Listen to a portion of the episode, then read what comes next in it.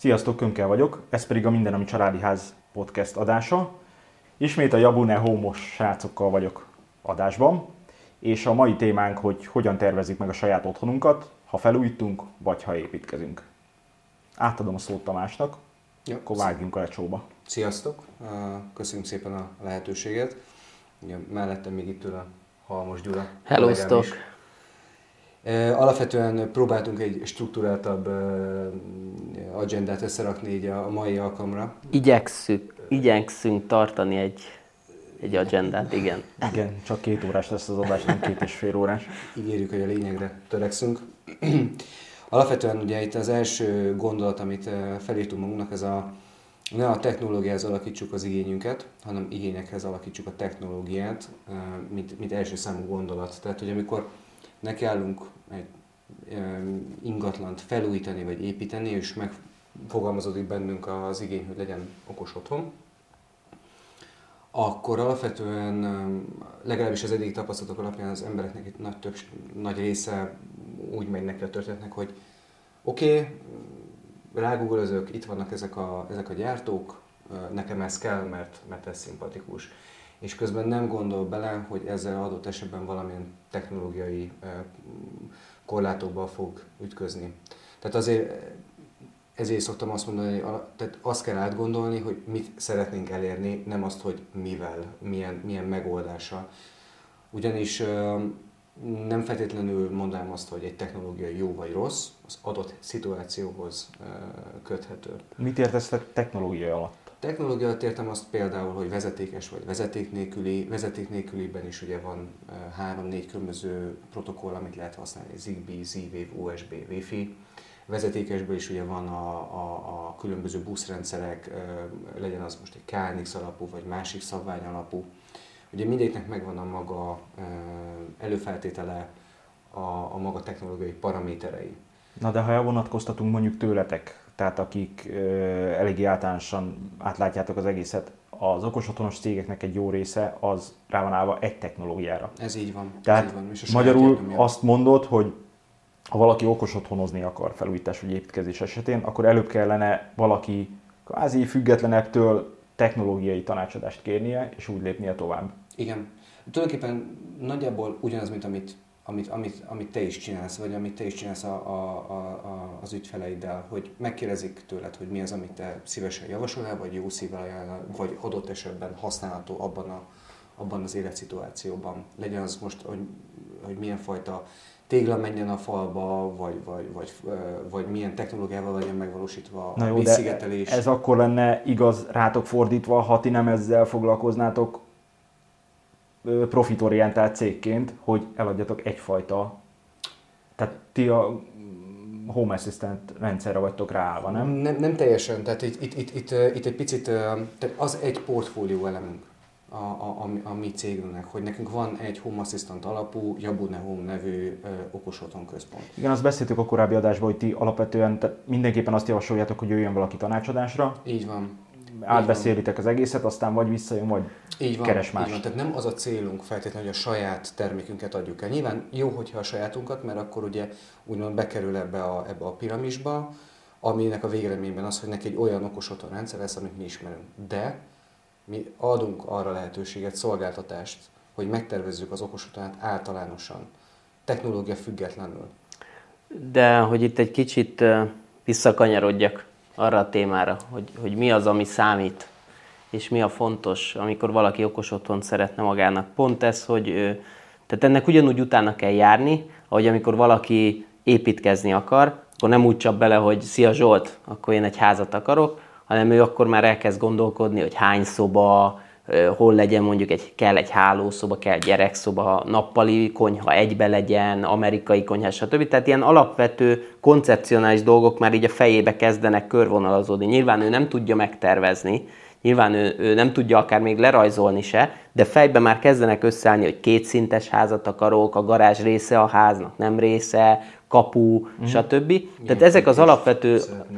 Még azt mondom, hogy az már egy következő lépés. Tehát először a nagyon alapokat már azért az emberek összerakják. És egy okos otthon is ez, hogy, hogy oké, okay, okos otthon, és elkezd keresgélni, és itt nem arról van szó, hogy nálunk kell konzultáció, hanem egyszerűen mi ezért próbálunk blogposztokat írogatni, ezért kérünk meg olyan embereket, hogy írjanak blogposztot a, a felületünkön, akik, akik már végigmentek ezeken a procedúrákon, és, és meg tudják osztani a tapasztalatot, mert ez szerintem ez egy olyan tapasztalat, ami amúgy már kim van az interneten, és, és bárkinek elérhető, aki veszi a fáradtságot. Nyilván van olyan opció, hogyha, hogyha valakinek ez túl sok energia és idő, akkor tudunk neki segíteni az iránymutatásba, de szerintem a fő, fő dolog itt az, hogy, hogy az ilyen alapvető koncepciók legyenek meg, világítás, stb. De a tapasztalat az, hogy most például egyik közeli ismerősöm építkezik, vagy hát vettek egy ilyen új építésű lakást, és akkor most szereli a,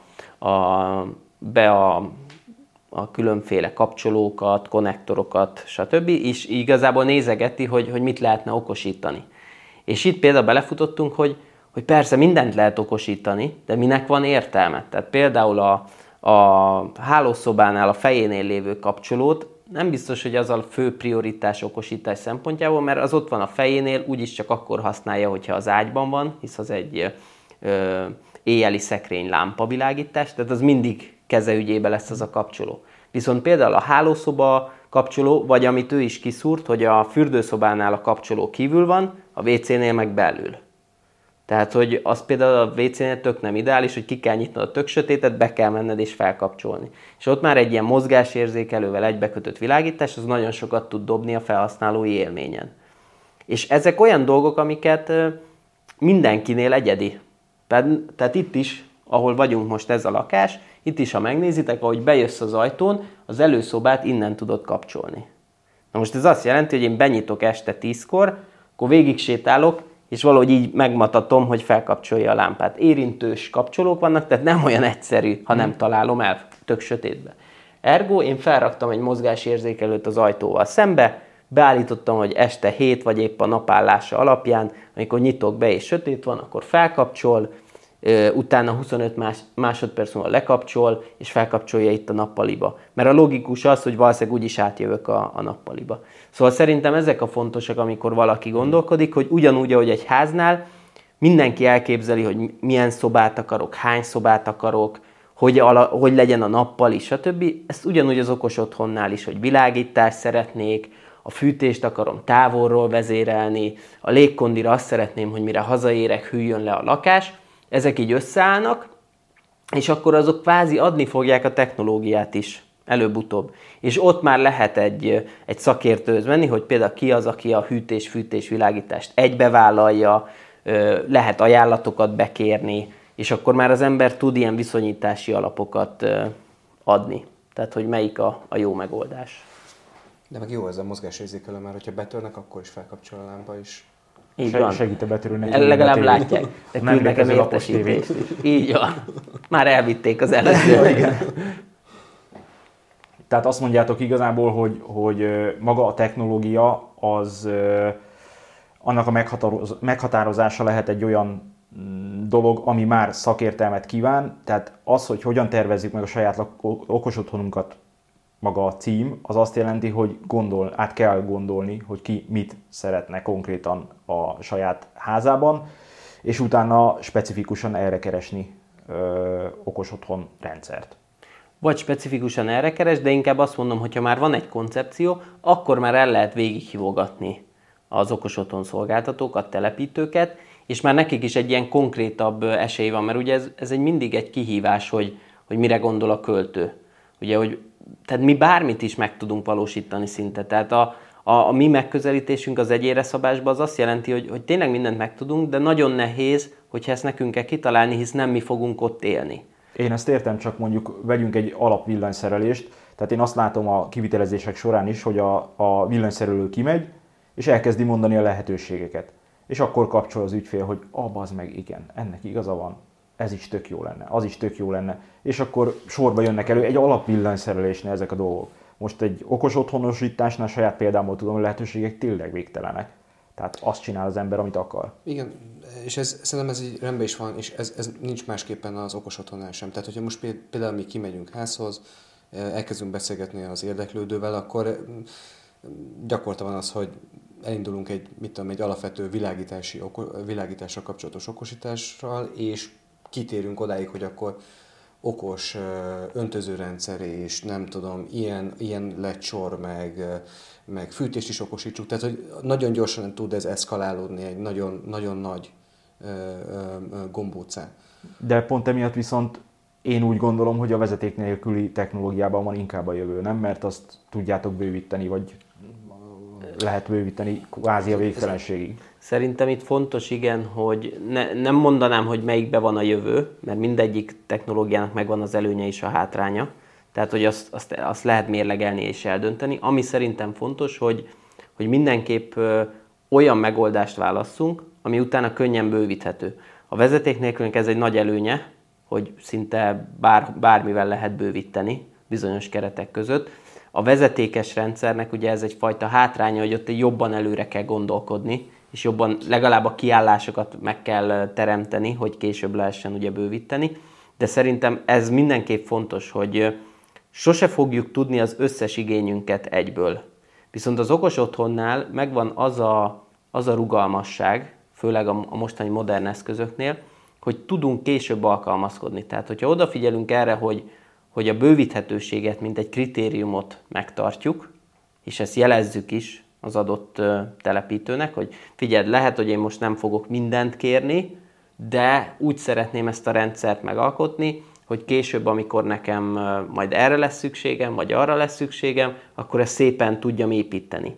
Hisz az okos otthon is olyan, mint a, a családi ház, hogy mindig mindig lehet bővíteni, lehet kertet csinosítani, nem tudom, újra festeni. Az okos otthon is, ú, de jó lenne ide egy okos kapcsoló, ú, de jó lenne oda egy mozgásérzékel, ú, egy lett ami karácsonykor világi. Tehát ezek, ezek végtelenek, de a fontos az, hogy, hogy a technológiánál tényleg figyeljünk arra, hogy, hogy ez bővíthető is maradjon. Egy gondolat még itt a vezetékes, meg vezeték nélkülére, hogy szerintem a vezetékesnél egy picit uh, uh, ráfókuszálunk, vagy amikor a vezetékeset kimondjuk, mint technológia, akkor alapvetően a busz, busz alapú rendszerekre gondolunk, ahol, ahol tényleg végtelen mennyiségű kábel kell, de azért ne felejtsük el, hogy például egy riasztókosításhoz, az vezetékes ugyanúgy, tehát ugyanúgy csak ott egy UTP kábelt. Igen, ott egy UTP kábelt használunk, de ugyanúgy UTP kábelt használhatunk arra is, hogy különböző impulzusokat küldjünk, hogy nyissunk e, vagy zárjunk egy relét, legyen az most egy kapu, mozgató elektronika, vagy legyen az mondjuk a, az öntözőrendszer. Ott is kvázi csak a szelepeket nyitogatod és zárod, amiket impulzusok segítségével érsz el. És az is egy vezetékes rendszer valahol, hiszen kábelen utazik az adat. Vagy én, én gyakorlatilag azt látom ebbe a vezetékes rendszerbe, hogy azt kell az emberek meg a villanyszerelők fejébe felülírni, hogy ne két vezeték menjen egy igen. lámpatesthez, ez, ez, ez, ez, a ez a, hanem ez tényleg ott legyen a, a, a nullától elkezdve minden, hogy bármikor később Így van, fix fázis, fix nulla. Igen. És onnantól kezdve már nincsen, nincsen probléma. És termosztátnál is ne két vezeték, amihez hozzá lehet rakni az 5000 forintos termosztátot, aztán utána az okos Igen. termosztátnál meg pislog az ember, hogy mi a francot UTP, csináljunk. 8 szál van benne, azzal már a világot, világot lehet uralni kis túlzással. Ami nekem még így, így ugye Gyula szavai kapcsán felmerült, hogy mit jelent a bővíthetőségnek a lehetősége. Tehát egy, egy nagyobb központi egységet, vagy, vagy tehát mit értesz a későbbi bővíthetőség megteremtésének a lehetőségén? Mindenképp itt már szóba jön a központ, tehát gondolhatunk itt a, a piacon lévő többféle megoldásról. Itt az a lényeg, hogy nyilván olyan megoldást válasszunk, hogy az eszközök, amiket támogat ez, az, ez a központ, azok nagy és széles skálában elérhetőek legyenek. Darabszámban, vagy sávszélességben? Tehát lehet. Vagy... Ö, tehát itt, ö, itt több dolgot vehetünk figyelembe, és itt már ugye kezdünk egy kicsit mélyebbre lépni a technológiai szinten, mert itt már nem lesz mindegy, hogy wifi-s eszközökről beszélünk, zívéves rádiós eszközökről, vagy zigbis rádiós eszközökről, hiszen mindegyiknek más a, a karakterisztikája. Tehát egy, egy wifi-s rendszernél Nyilvánvalóan a wifi hálózat minősége fogja meghatározni, hogy hány eszközt bír el az épp adott otthon. A wifi hálózatot manapság elég jól lehet fejleszteni, van rá nagyon sok elég jó minőségű eszköz, tehát gondolhatok itt Mikrotikre, Ubiquity-re, ugye a Unify-ra, akár, de akár a TP-Linkre is. Míg ugye Z-Wave Zigbee-nél ott magának a hálózati protokollnak van egyfajta limitációja, hogy hány eszköz bír el a mesh egy koordinátorral. Ezeket ott már figyelembe kell venni. De a lényeg az, hogy bármelyiket is választjuk ezek közül, és itt jön képbe, hogy a vezeték nélkül rendszerek bővíthetősége nyilván egy sokkal könnyebb feladat hosszú távon, hiszen nem kell fúrni, faragni, új eszközöket lehet bevonni, stb. Itt általában én azt szoktam mondani, hogy a vezetékes és vezeték nélküliek hibrid megoldása a legideálisabb. Tehát egy gerincet kiépíteni. Egy gerincet kiépíteni, amit később vezeték nélküli technológiák felhasználásával tudunk bővíteni, hisz nagy valószínűséggel az lesz a legegyszerűbb. De ide tartozik szerintem az is, hogy a kiállásokat megteremtjük, még hogyha nem is építjük be, és ha esetleg vezetékes eszközt akarunk beszerelni, akkor azt utólag mindig meg tudjuk tenni. Csak itt ugye megint az lesz a limitáció, hogy mennyire tudunk előre gondolkodni, ami nem várhatunk el, hogy, hogy a végtelen ideig előre lássuk a jövőnket. Tehát ezért szerintem mindenképp legalább hibrid megoldásba, de a vezeték nélküli rendszereket mindenképp meg kell fontolni. Így, hogy benne vagytok nyakig ebbe az egészbe, a vezeték nélküli rendszerekből szerintetek melyiknek van hosszú távú jövője? Mármint itt technológiai Aha, szempontból? technológiai szempontból. Kezdem én, hogyha, ha megengeded Gyula.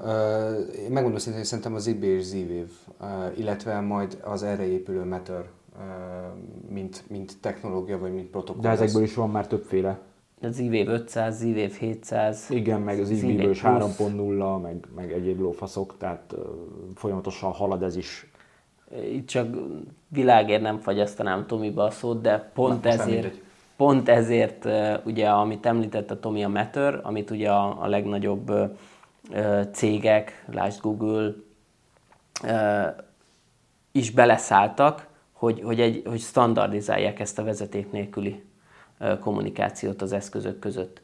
És ez a Matter pont ezt fogja megoldani. Tehát hosszú távon az lesz a, a jövő, nagy valószínűséggel, hiszen központosítja a standardeket, viszont ha jól tudom, az összes például Zigbee képes eszköz az fogja támogatni a Matter, sőt most már lehet kapni olyan IKEA-s eszközt is talán, ami rajta Igen. van a Matter logó, tehát meg a Philips Hue-nél is ugye ezek léteznek, tehát ez biztos, hogy egy olyan irány, a, ami, ami jövő biztos, de én azt mondanám, hogy, hogy a Wi-Fi az meg fog maradni velünk nagyon sokáig. Aha, tehát igen, ez lett volna igazából a kérdésemnek a lényege, hogy, hogy most öt évente ki kell cserélnünk az összes relét, meg egyéb francot, mert generációváltás, tehát szabványváltás, meg minden egyéb van, vagy, vagy láttok olyat akkor ezek szerint, ami, hát egy, tartósabb lesz? Egyrésztről az IV, meg maga az Zigbee-nek ezek a különböző verzió ugye visszafelé kompatibilisek, uh-huh. tehát hogy ez, ez azért mindig szem előtt van tartva, és tisztességesen be is tartják hát a legtöbb gyártó. A, a Matter, ha összejön, mert azért egy nagy feltételezéssel élünk, az egy, az egy olyan abstrakciós réteg lesz ebben a történetben, szerintem legalábbis, ami, ami ezeket a generációváltásokat biztosan el fogja fedni.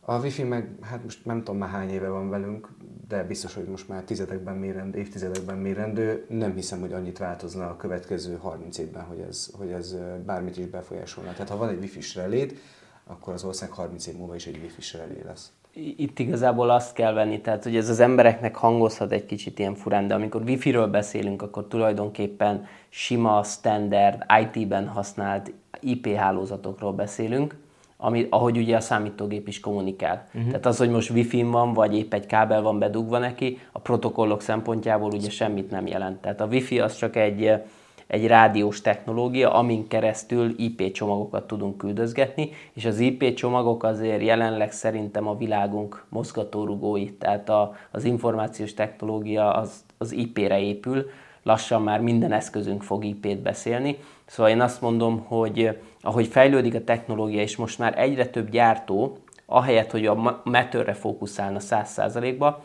már nyit a, az ilyen alacsony fogyasztású wifi csipek irányába is. És ahogy jönnek ezek az alacsony fogyasztású wifi csipek, ez azt is jelenti, hogy, hogy vezeték nélküli eszközök elemről tudnak wifi-re csatlakozni, anélkül, hogy havonta kelljen benne, bennük cserélni. Uh-huh. És ez kinyit egy hatalmas lehetőséget, mert ahogy mondtam is, hogy a, a Wi-Fi, mivel az, az egy végfelhasználói szempontból is nagyon fontos, tehát a, a gépeink, a streaming szolgáltató, most már mindenki vezeték nélkül használja nagy részét, a telefonját, stb.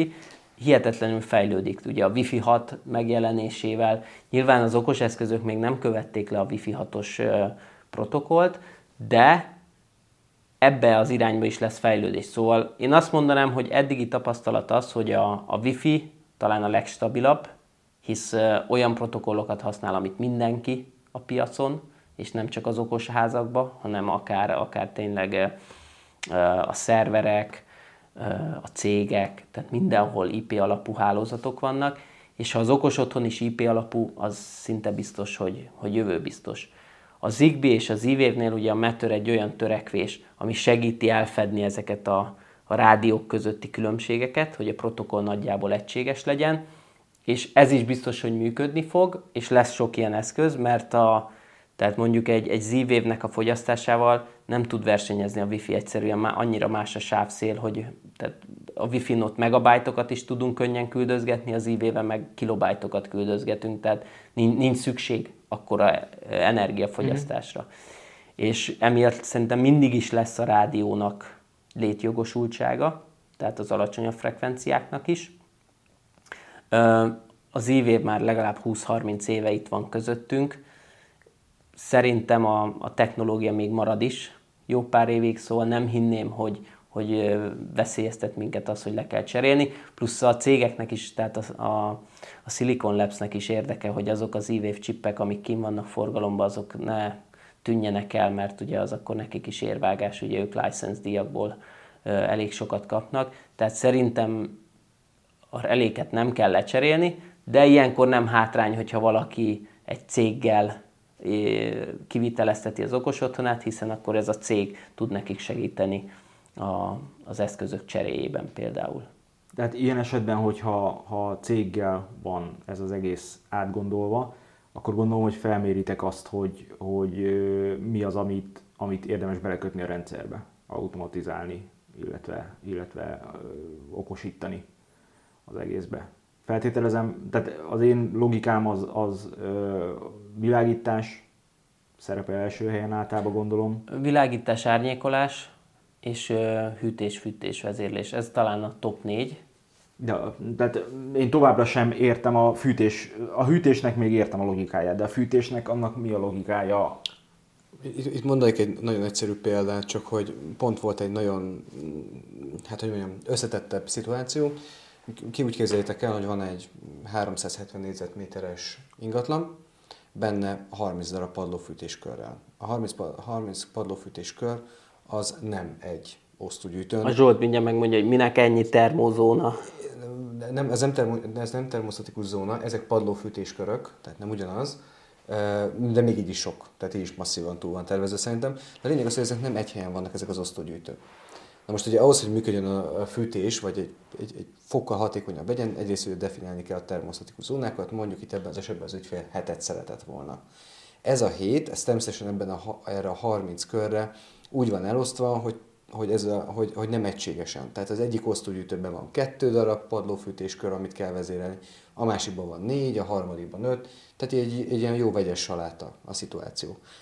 És maga a vezérlés, ugye egyrésztről, hogy vannak rajta termoelektromos fejek, ugye azáltal nyitjuk vagy zárjuk az adott padlófűtéskört, alakítunk ki egy zónát. Oké, okay, de mivel indítod el a kazánt, ami a ház másik végében van. És akkor itt jön az, hogy össze lehet rakni okos eszközökből egy olyan szabályozást, természetesen mindenféle biztonsági tartalékokkal, amivel kvázi egy, egy okos fűtésrendszered van. És itt beszélünk relékről, termoelektromos fejekről és hőmérőkről. És ennyi. De tehát nem, nem kész rendszerben, tehát egy, egy fűtés okos tesen, bocsánat, még egy utolsó gondolat, aztán hagylak szózutni, hogy nem feltétlenül kell kész rendszerben gondolkozni. Tehát nem arról van szó, hogy leveszem a polcról, bekötögetem és működik. E, ennél, ennél bonyolultabb tud lenni egy, egy, egy fűtésvezérlés adott esetben. Itt a Tomi most leírt egy, egy technológiailag kihívást, ahol, ahol az okosítás ténylegesen a szabályozást valósítja. De tudom, hogy Zsolt, te miért kérdezted ezt? Mert hogyha most veszel egy új építésű házat, hőszivattyúval, légzéstechnik, szellőztetéssel, akkor ugye az a koncepció, hogy hozzá se kell nyúlni, mert mondjuk egy passzív háznál az önmagát ott szabályozgatja külső hőmérséklet, felületi hőmérséklet. Nem feltétlenül erre gondoltam, inkább arra, hogy egy, egy lakóépületen belül, ha nem ilyen extrém négyzetméterekről beszélünk, akkor nincs egyszerűen eltérő ö, hőigényre szükség. true, de például mondok valamit, hogy itt, ha megnézed, vannak ö, okos termófejek a radiátorokon. És van egy, kettő, három, négy darab radiátor, négy darab okos termófejjel. Mindegyiket külön lehet állítani. Nyilván, ahogy te is mondtad, nincs sok értelme őket külön állítgatni, de például a fürdőszobait, hogyha mondjuk valaki megy zuhanyozni, az feljebb lehet tekerni. És akkor a fürdőszobában egy fokkal melegebb van. És ezeket például lehet, tehát a, a fűtés, ugye itt most ilyen kis, vagy elektromos, vagy, vagy sima radiátorról beszélünk, tehát itt aránylag elég gyorsan egy ilyen kis térbe érzed, hogyha valami melegebb, tehát ott a közelébe. És például itt tök sok értelme van, hogy amikor tudom, hogy mondjuk megyek fürödni, akkor a rendszer előmelegíti nekem a fürdőszobát, és akkor már úgy megyek be, hogy ott mit egy három fokkal melegebb van. És akkor az egy ilyen fajta kényelmi érzetet ad. Szóval ilyenekkel lehet játszani, de amit én vettem észre, hogy ott is miért szeretik az emberek, hogy persze okosítsuk a fűtést, ahol feltétlen nem kell, ez, ez egy ilyen emberi tulajdonság, hogy szeretnénk mindent monitorozni, meg szeretnénk úgy érezni, hogy mi vagyunk a nyerekbe az otthonunkba. És, és már Azt csak hozzátenném az, a hallgatók kedvéért, hogy három pasi ül a, a mikrofonok előtt, tehát a hölgyek azok, azok teljesen mások, de egyébként igen. hogy igen, tehát igen, azt hiszem a statisztikánk az, hogy az ügyfeleinknek ilyen 75%-a 25 és 40 év közötti férfi, Csa- szóval családos lehet, férfi. Családos férfi, úgyhogy lehet, hogy ez is közrejátszik, de az eddigi tapasztalat az, hogy hogy szeretnék látni, legalább látni, nyomon követni, gráfokat nézni, szeretik az emberek bújni az adatokat, hogy hogy működik a háznak a hőhászal, még akkor is, hogyha nem is értenek hozzá. De egy idő után tudod, elkezdi érdekelni őket, látja a saját gráfját, elkezd googlizni, hogy akkor ennek hogy kéne kinéznie, mi az ideális fűtésgörbe, és akkor jönnek hozzánk, hogy figyelj, nézegettem a fűtést, valami itt nem, nem korrekt a vezérlése. Nem tudom, én, ezt egy picit most így lehet, hogy nem, nem, nem fogtok velem egyet érteni, de, de én azt gondolom, hogy alapvetően van egy házad, annak a háznak a hőigény az egyes szobákban nem lesz ugyanaz. Hiába van pontosan ugyanaz a centényi vastagságú Ez szigetelőanyag, meg, mert, egyszerűen, mert egyszerűen számít az, hogy honnan kapja a napot, honnan kapja általában a szelet, stb. stb. Hát, tehát akkor, ha ezt figyelembe veszem, akkor már csak az értéket képvisel, hogy nem egy manuálisan egyszer beszabályzott rendszerről beszélünk, ami egyszer akkor feltételezzük, hogy jól van beszabályozva, ami azért erősen kérdőjeles, mert ezt nem mindig szoktuk látni. De hogyha ez állandóan szabályzás alatt van, akkor szerintem igenis van létjogosultság az okos fűtésnek, hiszen nem feltétlenül a komfortérzetet, nem feltétlenül azt fogja elérni, hogy most akkor ebben a szobában 5 fokkal hidegebb vagy melegebb van, mint a mellette lévő szobában, hiszen Hanem csak egy- egy válaszfaltégla van a kettő között. Egységes izét ad. De hogy egységes, így van. Tehát, hogy, hogy, hogy azt, azt érzed, hogy igen, itt valóban mindenhol ugyanaz a hőérzetem van, és nem az, hogy uh, ott egy kicsit hidegebb van, akkor én onnan most erülök. Legalábbis nekem ez a, nekem ez a, a Én teljesen egyetértek. Én amúgy világéletemben lakásban éltem, ott nőttem fel, most is lakásban élek, és mégis, tehát én egy ilyen 100 négyzetméteres lakásban nőttem fel, és ott jelenleg egy termosztát vezérli az egészet. Ami általános, igen. Ami Be van általános. rakva, gondolom a Van sok szoba kör, közepére. benn van ezt a szoba nappali közepe, a legnagyobb légmennyiség, tehát Igen. amúgy ott hűl le, meg ott melegszik a legjobban. De nem is ez a lényeg, hanem érdekes, hogy amikor hazalátogatok, ugye szülő otthonomról van szó, tehát amikor én oda hazalátogatok, néha fázok. Mert mondjuk 19-20 fok szokott lenni beállítva. És, és akaratlanul is oda megyek, nyomkodom, és ilyen, ilyen rossz érzés van bennem, hogy ide kell mennem, nyomkodnom kell ezt a szerencsétlen, hogy a szobámban melegebb legyen. És Nem, nem dukál ez már neked. de nem, hogy, hogy az a kényelmetlen ebbe, hogy én, ugye az én szobában a legtávolabbi pontja annak a, a És lakásnak. fölfűtted az egész És házat. fölfűtöm az egész házat, és kényelhetlenséget okozok a, a lakóknak, akik ugye hozzászoktak ehhez a kicsit hűvösebb atmoszférához, vagy környezethez, és, és van benne egy ilyen rossz érzés, hogyha az én csak az én radiátoromat akarom, hogy kicsit túlfűtsön, akkor miért nem tudom csak őt állítani? Tehát, hogy, hogy ez egy tök jó lenne, ha tudna. Most nyilván ez, tehát ez egy olyan igény, ami, és én ezért rágom már a fülét a, a szüleimnek, ugye, hogy, hogy ott állítsuk be normálisan az okos otthont, haladunk lassan, most, hogy már látják, hogy ezzel foglalkozott, talán jobban meg lehet győzni az embereket, de, de hogy szerintem az emberekben van ilyen igény, és amit te is mondtál, hogy, hogy különböző hőigényed van, másik szoba, másik ember, tehát, hogy ezt, ezt le tudja reagálni egy okos otthon. Meg azt ne felejtsük el azért most aktuál politikára egy kicsit rámenve, hogy tényleg egy fok ö, hőmérséklet csökkenés, az tényleg sok körülbelül 6%-nyi fűtési energia megtakarítást jelent. Tehát tényleg sok tud lenni, hogyha ha akár ki lehet kapcsolni bizonyos házrészeket, vagy ha mondjuk egy újszülött gyerek van, akkor csak a gyerekszoba 23 fokos, az összes többi megmarad a, a hagyományos szinten. Visszatérve erre a termosztátra, még csak egy gondolat hogy nagyon jó barátaimnál volt ez amúgy szituáció, hogy egy darab termosztát, manuális, kimegy apuka, lejjebb tekerte, mert hogy melege volt fél óra múlva, fú, de nagyon meleg van, mi az Isten van, kimegy, hát megint magas, megint fel van tekerve. Az kiderült, hogy így a feleségével így eljátszogattak egy, egy fél napig, mire kiderült, hogy így kvázi háborúztak, hogy kinek legyen a megfelelő a, a hőmérséklet. Ezt, ezt én már lehet, hogy meséltem, a, nálunk a komputernek a Q7-es termosztátja uh-huh. volt, és azon be lehet állítani, nem, azt hiszem a Siemensnek a Rev 4 lehet beállítani egy Phantom hőmérsékletet. Én csak kamuból kiírja? Nem kamuból kiírja, hanem mondjuk egy plusz egy fokot rá lehet tenni a valós hőmérsékletre, hogy azt írja ki, és Gyönyörű. akkor a, a páromat ez, sikerült a 23 fokkal elhitetni, hogy hát az a 23 fok, ez, az 23 fok. Én... Ez, ez, ez zseniális. Még egy zseniális, ami a Tomi egyik kedvenc sztoria.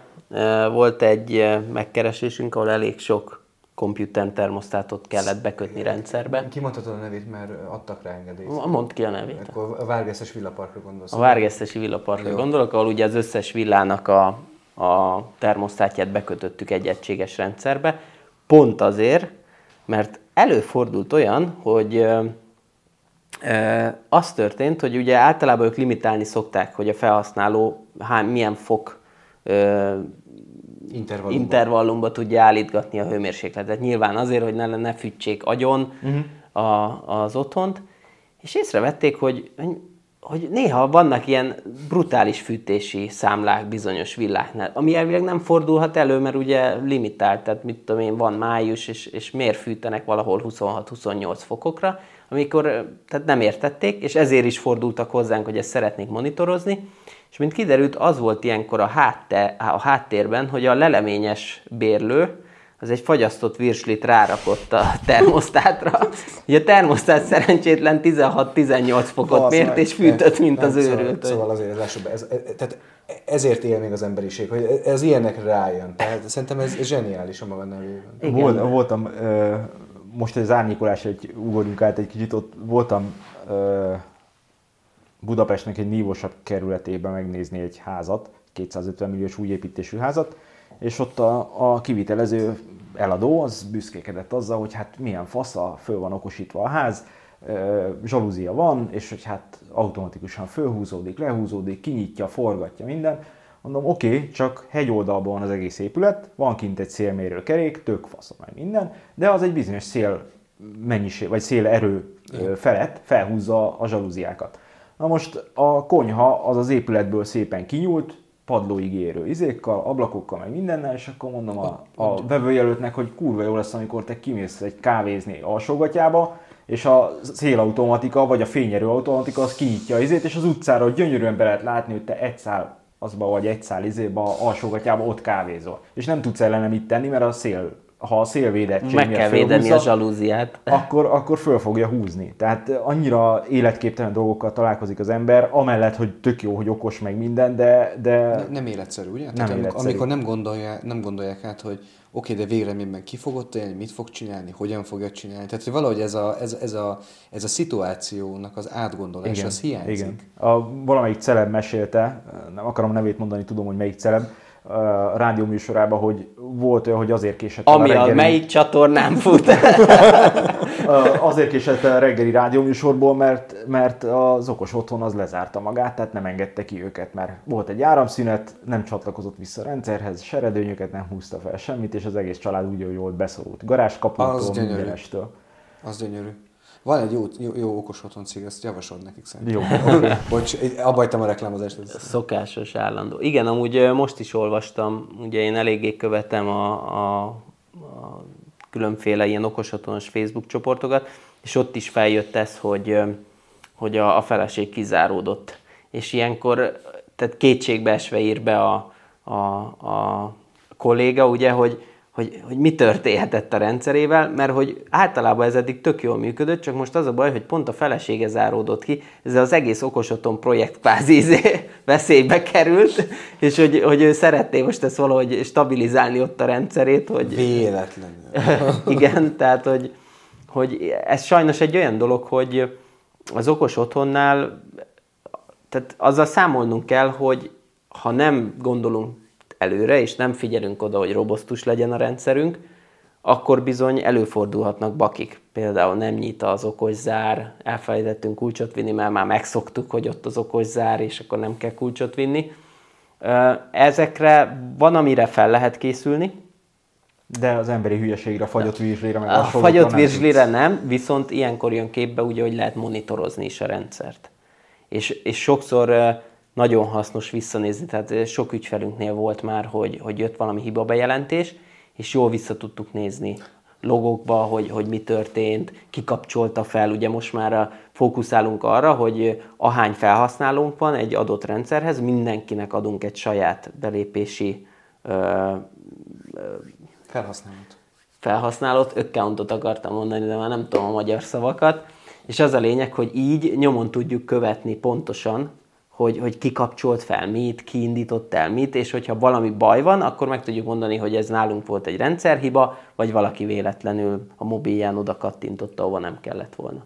Ez csak saját példa, hogy nálunk most lesz hogy bejárti ajtócsere, mondtam a feleségemnek, hogy azonnal okozzár, tehát az lesz a legelső, ugyanis nálunk az a, az a 10-ből 9 esetben én hazamegyek több száz kilométer vezetés után, pisit kakit már a végén tartalékolom haza, de az úgy van kiszámolva, hogy én beállok a, az autóval, földugom a töltőre a kocsit, és berohanok. És magadat is feldugott töltőre. És magamat is feldugnám töltőre, ha be tudnék jutni. De Aha. ő rendszeresen szépen lezárja, behagyja a kulcsot. kulcsot. Persze.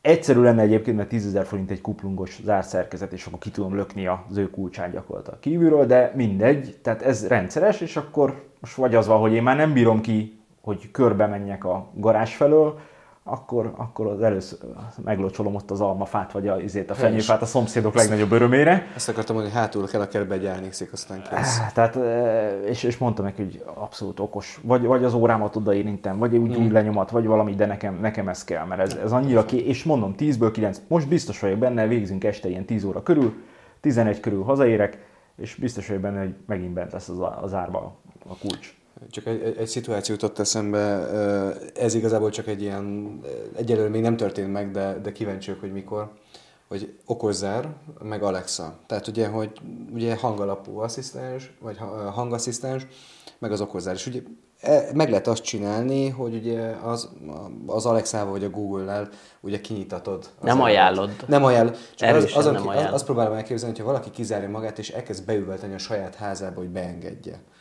az, az, az, az szerintetek meg fog történni? Mert szerintem, hát, ha, hogyha ha valahol megtörténik, akkor az... én egy erős dádát adnék annak, aki megtervezte azt a rendszert, mert az, hogy kívülről behordibálva ki tudom nyitni de, hogy, az de, hogy ez Na de, na de hát a, telefon, a telefonon, tehát én most átváltottam ki az összes Alexát otthonról, és mm. átváltottunk Google Home-os rendszerre, de hát a telefonon, ha... Google... Don't worry. Oké, okay, ezt most ki kell majd vágni, mert tudom, hogy Ha tényleg majd ki kell sipolni a podcastbe is, mert majd jönnek a, izék, a felháborodott kommentek, hogy bekapcsoltuk mindenhol a, a hangasszisztenseket. Ah. És a telefonon van ugyanúgy, tehát én rá tudok szólni, hogy nyissa ki a kaput. Neki át vinnyogni? Nem, csak előre gondoltam, hogy ja, lenémítottad lenémítottam mikrofonját. Úgyhogy igen, hát ez egy, ez egy jó kérdés lesz, hogy... Egy kérdésem viszont lenne, mert nekem, nekem ezzel sosem visszatérve egy, egy gondolat elég az árnyékolás technikára, hogy a zsalúziának a, az okosítása. Én, én ott elvesztem. Tehát én, én azt ne, nem, nem tudom, hogy az, az hol, hol éri meg, vagy miért jó. Hát, ugyanannyira, mint a redőny. Vagy. A, a redő, de nem, mert a redőny az, az én értelmezésemben valamennyire azon túl, hogy árnyékol, ellát egy biztonságtechnikai szerepet is. Oké, tudom, hogy most a nyilázárosok felhördülnek egységesen is. Nem, mert ebben egyetértünk egyébként, én is azt mondom, hogy egy redőny az biztonságtechnikailag is megakadályoz legalább legalább 5 percig megakadályozza azt a betörőt, hogy bejusson. Vagy meg- nem meg optika- senki, tehát ezt tanítják, meg, hogy az meg a optikailag. Tehát optikai, igen. De most egy zsalúzia ehhez képest ugye pont nem ér ilyen. Hát de optikailag az is. Hát ha zárva van, de ha Hát, a szél, szél automatika kinyitja, akkor, akkor cseszhet, vagy fölhúzza, akkor cseszhet. Na szóval ez az, hogy, és ezért nem igazán értem, hogy a zsalúzia ho- hogy jön vissza, mert oké, értem, be lehet állítani a dőlésszögét, nagyon jó, hú, fancy, tehát ilyen izgalmas dolog, de hogy tényleg annyit ad. Nincsen Szerint- úgyhogy itt kell meggyőzni. Csak. Rettenetesen drága, és, és nagyon sokannak, nagyon sokaknak van egy tévképzete, tehát nagyon modern, kurva jó meg minden. Igen, de hogy így, Ahová én beterveztem, annak ellenére, hogy elmondtam, hogy szerintem nem lesz oké, minden, utálják, mint a szar. Mm. Tehát egyszerűen nem élhető, család, most családi ház szinten Igen. beszélünk, és nem egy budai villáról, ahol hozzátartozik a látképhez, nem élhető egyszerűen. Igen. Tehát az egy, az egy nagyon jó katalógus nem árnyékolás. praktikus, ugye? De, de várjatok, várjatok, várjatok. Most én Gyorsan vagy... kinézett, neked is redőnyöd van. jó? Redőny, de nem az, hogy, hanem csak azt akarom megérteni, hogy, hogy mi a praktikusságának a fő problémája.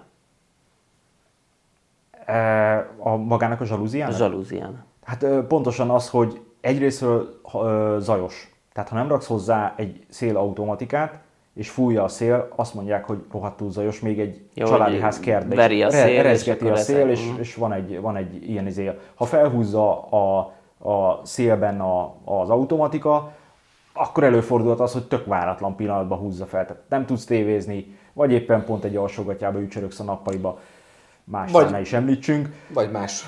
És, és biztonságtechnikailag sem feltétlenül jó az, hogyha ha a zsalúziák felhúzódnak automatikusan, és belátni. Tehát most- Ja, ja, hogy annyit látsz, hogy a, az illetéktelen behatolót a szélmérőt így fújja nagy tüdővel, és akkor a zsalúzia egyszer csak kinyit. Na, erre még nem gondoltam, adtál egy ötletet itt a izék, Wow. Porszívóval fújják Porszívóval. Tudod, mi van nálatok? Purhap, hogy kifújjátok a riasztót? Ja nem, csak porszívó, hogy a zsalúziákat felnyissuk. Gyönyörű. Úgyhogy nem, tehát nem tartom életszerűnek. Ennek ellenére biztos, hogy van, ahol jól működik. Én még nem tapasztaltam azt, hogy... Csak hogy azért ez- most kaptam egy megnyugtatást, mert hogy amikor amikor ügyféllel, akkor ugye ez mindig feljön, mint téma, ahol ugye zsalúziát szeretne, és így, és így egyszerűen nem tudok neki jó választ adni. Nem, nem, tudom, nem, tudom, nem tudom azt mondani jó szívvel, hogy persze, jó lesz a zsalúzia, csináljuk meg, mert neked ezért és ezért jó lesz. Nem, én meg, én uh, még amikor kiviteleztem egy uh, akkoriba, tehát az már jó tíz éve volt, akkor építettünk egy 200 milliós villát a Óbudán, és ott is meggyőztem őket, hogy oké, okay, hogy, uh-huh. hogy divatos, meg, meg Igen. nagyon modern a ház, meg, meg minimalista, meg minden, de nem kell nektek a zsalúzia, jó lesz a redőny, és azóta is áldják azért, hogy redőny van, ő szabályozza, ő húzza le, nem izél, rettenetesen szeles, tehát az, az kiderült így a 10 év volt lakás után, hogy kurvára szeles, tehát uh-huh. az esetek 50%-ában föl lenne húzva a zsalúzia, viszont a nem tudsz annyi ö, hűtési kapacitást beépíteni, hogy felhúzott Igen. izékkal le tud Igen, hűteni a pontosan, házat. Pontosan, pontosan. De jó, én- nincs tapasztalatom annyi a zsalúziákkal, tehát ahogy látjátok, itt is redőny van, de azt megértem, hogy valaki zsalúziát akar, mert tényleg rohadt jól néz ki. Tehát ezt aláírom. Tehát design szempontjából szerintem azért sokkal jobban néz ki egy igényes, sem megválasztott zsalúzia, mint mondjuk egy, egy redőny, de azzal egyetértek, hogy ami nagyon szeles helyen van, oda valószínűleg a zsalúzia nem ideális választás. Na de Gyula, honnan fogod tudni, hogy az időjárás hogy változik? Ne, pontosan. Tehát én tíz éve Hát lakom azért- ott, ahol lakom, az elmúlt hat évben kibírtuk klíma nélkül. Én már nagyon nyögve nyelve, de a feleségem, eh, klíma nem lesz, mert ő nem bírja, nem szereti ezt a légfúvásos izét. Négy éve fönt van, kell. Nem tudunk egyszer létezni nélkül, és nem azért, mert szar lett a háznak, szarabb lett a hőszigetés, egyszerűen felmelegettünk. Változik, változnak a körülmények. Tehát eh, ahol én élek, ott pont a szél az olyan, hogy, hogy amikor megismertem a barátnőmet is jártunk, mert tehát, hogy a, a anyós meg aposhoz közel lakunk, ugye azért tudok így referálni. Tehát amikor megismertem 8, év, 8 évvel ezelőtt, szignifikánsan kevésbé fújt a szél, és ezt most halálőszintén mondom, nincsen nyilván empirikus mérésem rá, mert tudom, hogy ez lesz Egy időjárás állomást azért megnéznék az Jó. elmúlt tíz évben.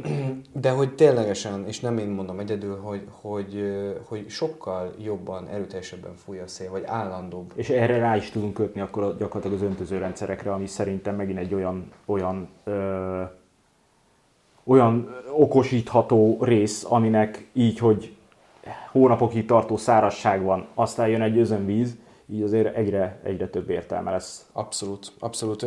Itt akkor egy pici, pici promót bedobnék, vagy legalábbis az, hogy mi például mit adunk, mert hogy az öntözőrendszer mhm. keretében. Mm. Tehát hogy alapvetően egy, egy öntözőrendszer hogyan működik, csak hogy nagyjából meglegyen mindenkinek. Vannak körök, ugyanúgy nagyon hasonló, mint egy padlófűtéskör amúgy, mármint elméletben. Fűtöd a gyepet? Igen. Tehát vannak körök, amiket ugye szabályozol, kinyitsz egyet, megy a víz, lezárod, nem megy a víz. Általában ugye egyszerre többet, vagy egyszerre egyet vagy kettőt nyitsz ki, mert ugye többet nem bír a szivattyú. Nagyjából ennyi a kicsi sokszor száma nagyjából, tehát ennyi az alaprendszer.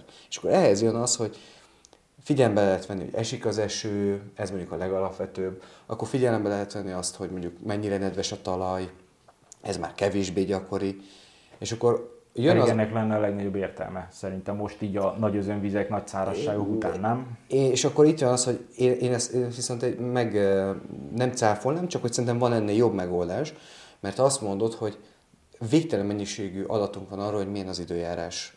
De, és itt most nem kell feltétlenül egy helyi időjárás állomásban gondolkozni, de hogy van erre szolgáltatás, amin keresztül le lehet kérni, hogy mennyi az UV, mennyi csapadék esett az elmúlt időszakban, mi a páratartalom, hőmérséklet nyilvánvalóan.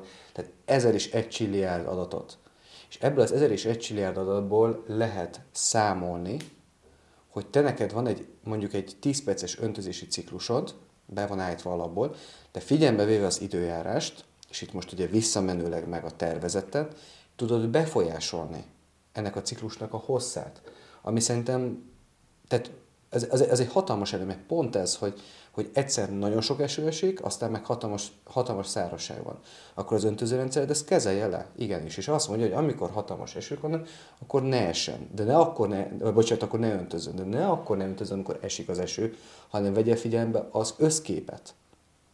Ö, abban nem, tehát lehet, hogy te tudsz egy olyan honlapot, vagy olyan elérhetőséget, ahol megjósolják, nem, fél ez... órára nem tudják előre megjósolni az időjárást. Meg... Itt, itt főleg, itt, itt, bocsáss meg, félbeszakítok, aztán hajlak beszélni, tehát itt főleg inkább az elmúlt időszaknak a, az időjárására mm. gondolok. Tehát az, Na az... de arra meg nem jobb lenne egy, egy helyi lokációs időjárás állomás? az a, legtök, az a legtökéletesebb. Mielőtt belementek itt, a Tomi elmagyarázta nagyjából, hogy ugye hogy működik maga az öntözés. Tehát az öntözés maga a működés, ez tök egyszerű. Ugye vannak a kis szelepek, meg az öntözőfejek, megnyitjuk a csapot, folyik a víz, elzárjuk a csapot, nem folyik a víz. Az, amit te feszegetsz, hogy ho- hogyan tudjuk eldönteni, hogy mennyit öntözünk, és mikor, és, és menny- tényleg mennyi ideig, ez a, ez a kulcs, mert igazából jelenleg hogy, hogy öntöznek, pont beszéltem egyik ismerősömmel, hogy nála a, a szülei vidéken hogy öntöznek. Tehát régen a szülei Bizony. úgy intéztek, hogy megnyitják, locsoltak, slaggal, elzárták, és jó. Ő utána annyit csinált, hogy, hogy becsövezte a kertet, és most csak annyit csinálnak a szülei, hogy este megnyitják a csapot, ugye a csőből folyik ki a víz, megöntözi ott a növényeket, és ugye a növényeknek van egy ilyen tulajdonsága, hogy ahol a víz van, így arra gyökereznek inkább, és így hozzászoknak, hogy mindig ugyanonnan jön ugye a víz nekik. Tehát ennek ilyen előnyei is vannak. De azt mondta, hogy ezzel ő már nagyon sok vizet megspórolt. És ebből látszik, hogy ilyen apróságokkal már mennyi vizet lehet spórolni, és egy jól beállított rendszerrel írtózatosan sok vizet meg tudunk spórolni, mert a nyári időszakban az emberek van, hogy naponta locsolnak. Hát kell is, tehát kell, hát hivatalosan úgy van, hogy a gyepet, Igen, meg a... de, de nem szabályozott pontosan, hogy hány litert. Ja használnak már ugye időjárásállomással egybekötött Hyperfancy Hunter locsoló rendszereket, de például most ugye a mi rendszerünkkel kapcsolatban ki is telepítettünk nemrég egy hiper-szuper új algoritmusra épülő öntözőrendszert, és most azt igazából monitorozzuk, hogy hogy működik, de ott az alapvető logika az négyféleképpen épül fel. Van az egyik, a legalapvetőbb, hogy csak internetről jövő adatok alapján állítjuk be az öntözést. Ez nyilván a legkevésbé pontos, hiszen nem biztos, hogy találunk az adott lokációhoz tartozó pontos adatot, tehát nem tudom, egy adott kerületre, ha találjuk, nem biztos, hogy ott arra a házra is igaz. A következő lépés az, hogy vannak valami alapvető szenzorok, tehát tudom én, egy nagyon alapidőjárás állomás, ami mondjuk méri a hőmérsékletet, a szelet, ez már egy egész pontos értéket tud, ha kombináljuk az internettel. És ugye a legkomolyabb, amikor egy olyan időjárás állomást rakunk be, ami már az, az eső mennyiségét is tudja mérni, ne, ne, ne adj Isten a, a, a földnedvesség tartalmát is, és ha ezt is egybe, az a, az a legdurvább pontosság, de most mi pont azt próbáljuk meg, megvizsgálni, hogy, hogy mi az a szint. Tehát például csak internetes megoldás, az mennyivel pontosabb, mint mondjuk amikor az ember beállította a, a kis automatizálását. És a logika az, az, az nagyon komplex. Tehát én azt hittem, hogy az öntözés, tehát én nem vagyok ez a kerti ember, ugye mondtam, hogy lakásban nőttem fel, tehát nekem az öntözés, kimentünk, meglocsoltuk, szőlőtövébe, odaraktuk a slaggot, folyattuk a kútból, és elég volt ugye gyerekkoromban. De most, hogy így belementem kicsit mélyebben a, az algoritmusba és a számításba, ugye azt csinálja, hogy megnézi, hogy előző nap volt-e csapadék mennyiség az adott lokációba. Ez, ez 100% pontosság. Hogyha van időjárás állomásod, pontosan tudod, de internetről is elég jól tudod, hogy esette ott eső. A következő, ami szerintem zseniális, és ebben nem gondoltam bele, hogy a Földnek van egy párolgási együtthatója, ami növénytől is függ, tehát a növényzettől, hogy mi borítja ugye az adott földterületet, és a lokációtól is. Tehát Magyarországra, akár megyékre is le lehet kérni pontos adatokat, és növényzetre, tehát gyümölcsösnek más a párolgási együtthatója, mint mondjuk egy tiszta gyepnek. Ugye a gyep az, ami a legjobban párolog, mert ugye a nap teljes mértékben éri, nincs árnyék. Veszi ezt a párolgási együtthatót, megnézi a hőmérsékletet, a levegő páratartalmát az adott időszakba, és a szelet. Mert ugye, hogyha alacsony a levegő páratartalma, jól fúj a szél, és még meleg is van, akkor ugye a, a párolgás sokkal ö, intenzívebb. És ezek alapján számolja ki, hogy mennyit kell locsolnunk. És én őszintén ezekbe belesett, mert a, a csapadékba igen, ha esett tegnap, akkor nem locsolok. Mm. De abba, hogy, hogy mennyire süt a nap, mi a levegő páratartalma, mennyi ideig, süt a nap. mennyi ideig sütött a nap, milyen erőségű szél fújt, ezek tök logikusak, mert belegondolva én is gyorsabban száradok meg, ha, ha fúj a szél a Balatonparton, de ebbe én nem gondoltam bele, hogy egy száraz földnél az ott mennyit, mennyit ad hozzá, és most nézzük az adatokat, együtt dolgozunk az ügyfelünkkel, hogy próbáljuk optimalizálni a rendszert, és azt látjuk, hogy, hogy szignifikáns a, a befolyása az időjárásra. ez családi házas ügyfél? Családi házas. Aha. Mert pont ezen gondolkodok, hogy ez hol éri meg. Tehát nagyon jó ilyen geek dolog lehet, de az, hogy most halványzöld az egyik oldalon a gyep, és méregzöld a másik oldalon, és nem golfpálya van a, a kertünkben. Valakinek ez fontos. De itt a víz... A szomszéd nője meg a fűje mindig zöld. De szerintem ez egyre fontosabb lesz a vízháztartás miatt. Valószínűleg igen. Tehát igen. Nem, nem, valószínűleg nem az a, az, az a fontos, hogy melyik oldal zöldebb, hanem hogy mennyi vizes spóroz. Igen, igen, ezt aláírom. Nálunk is a kút kiszáradt az elmúlt két-három évben, tehát most kell nekem is locsoló vízmérőt ezért Igen. ne kelljen a csatorna díjat fizetni, és, és rohadt sok pénz elmegy arra, hogy szép zöld legyen a fű, amit hát teleszarnak a vizsgák, de mindegy, az már megint más téma. De ettől lesz szép zöld a fű? Igen. Amúgy a, a, nem, egyébként a, a kutyapisítő, meg kutyaizét attól ki, ki, pont. Ki, kimarja, igen.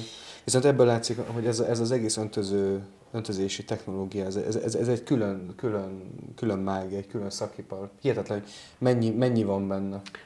Vagy mennyi tud lenni? Itt visszacsatolva, vagy az okos otthon maga amúgy ilyen szakiparoknak a, a meccés pontja igazából. Tehát itt ugye a, a fűtésgépészet. Igen, és, és eddig volt az, hogy ugye volt a villanyszerelő, meg a gépész, és ennyi. És akkor itt, itt belefutunk abba, hogy ugye van a, van a belső építész, mint szakipar, benne van ugye itt a, a kerttervező szakipar, tehát hogy azért gyűlnek a, gyűlnek a, gyűlnek a kis ágacskák, ahova kinyúlgatunk. Igen. Háztartási eszközök integrálásán mit értettél?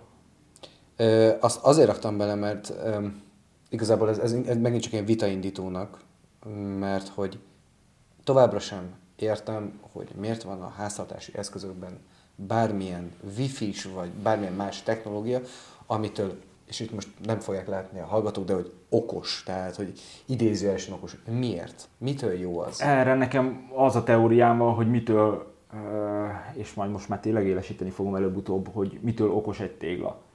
Tehát nincs ilyen, az meg, hogy okos tégla, ja, nincs ja, rá ja, szükség. Ja, ja. Meg a cserepeken a nyolcadik ö, réteg ö, izé bevonat, ilyen-olyan bevonat, az nincs az, rá szükség. Az, Három az, után az. teljesen fölöslegessé vált az egész, és gyakorlatilag ez, ez csak, arra, csak arra szól, hogy minden évben kijöjjön egy új termék, hát, amit el lehet sózni az emberekre, és lehessen azt mondani, hogy ez az előzőnél fejlettebb. Gyula, ingatod a fejed. Persze, hogy neki, van, neki mindig van valami Most érzem, hogy 2 v 1 kerültem, de szerintem amúgy a cserépre visszatérve, tök sok fantázia lenne, hogy a cserepekbe szenzort rakunk ami ugye az UV-t ott helybe tudja mérni. Ugye vannak már cserepek, amikben van napelem, napelem igen. tehát hogy ott Ez már akkor... Egy darab cserébe kell raknod. Még cserepekbe. Hát jó, mondok ilyet, hogy amikor például ö, jégeső, valami masszív, és jelezné, hogy, hogy ő eltörött, és cserélni kell. Hát ez szerintem fantazmagória. A, amellett, hogy, hogy én örülök, annak örülök, hogyha az embereket a cserépre rá tudom beszélni, és nem ezt a rohadt cserepes lemezt basszeg! rakják föl. Így be, belegondolom, nem lesz olcsó egy olyan cserép, amiben mindegyik... Képzeld el, a hullámpalára így rárakják az okos cserepet. De gondoljatok bele, hogy időjárás állomás beleépítve a cserébe. Tehát nem azt mondom az összesbe, de hogy ugyanúgy néz ki, mint a csereped, tehát beleillik a, a cserép típusba, de mondjuk tartalmaz időjárás állomást, és mivel ugye napelemes, ezért tudja önmagát. Ugye, amit neked mutattam itt időjárás állomás, hogy ekkora, tehát az ekkora az azt jelenti, hogy mit tudom én, 6 centi szer 1 centi Igen, ö, kis napelem. napelem van rajta, és az elég energiával ellátja, hogy a kis szenzorai működjenek és jelet tudjon adni. Tehát, hogy, hogy miért ne lehetne egy, nem azt mondom az összes cserép, nyilván az rohadt drága lenne, de hogy egy darab cserép, ami beleillik abba a típusba, azt így kirakod, és fenn van tök jó helyen, a nap 100%-ba éri,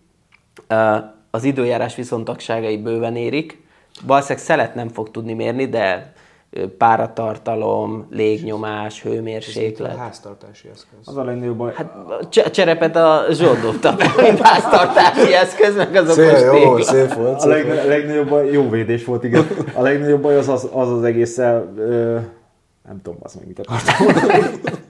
Na, térjük vissza az IoT-s izékre. Tehát ugyanaz a véleménye, mint Tamásnak, hogy nem látom értelmét az okos.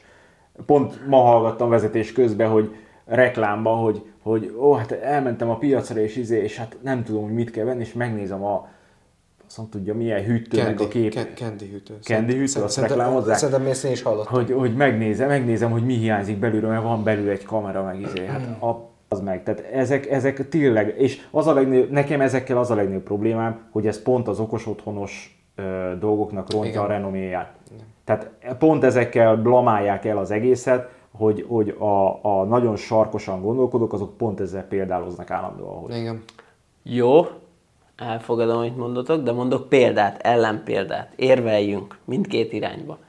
De mi egyetértünk, én, nem kell érvelni. én, én nagyon pozitívan csalódtam a Boschnak a Smart Connect-es például beépített sütő, mikro, stb. Ott a, a sütőnél ugye az egy elég tűzveszélyes eszköz tud lenni. Tehát ott az okosítást mindenki így hő, hőzöngve fogadja, hogy jó, de hát távolról ráindítod a, fű, izé, a sütőt, nem vagy otthon, leég a ház, stb. Ez tök jogos. És úgy csinálták meg, és ez szerintem ez nagyon jól ki van találva, hogy egy ilyen tekerővel beállíthatod, hogy remote vezérelhető módba rakod a, a sütőt.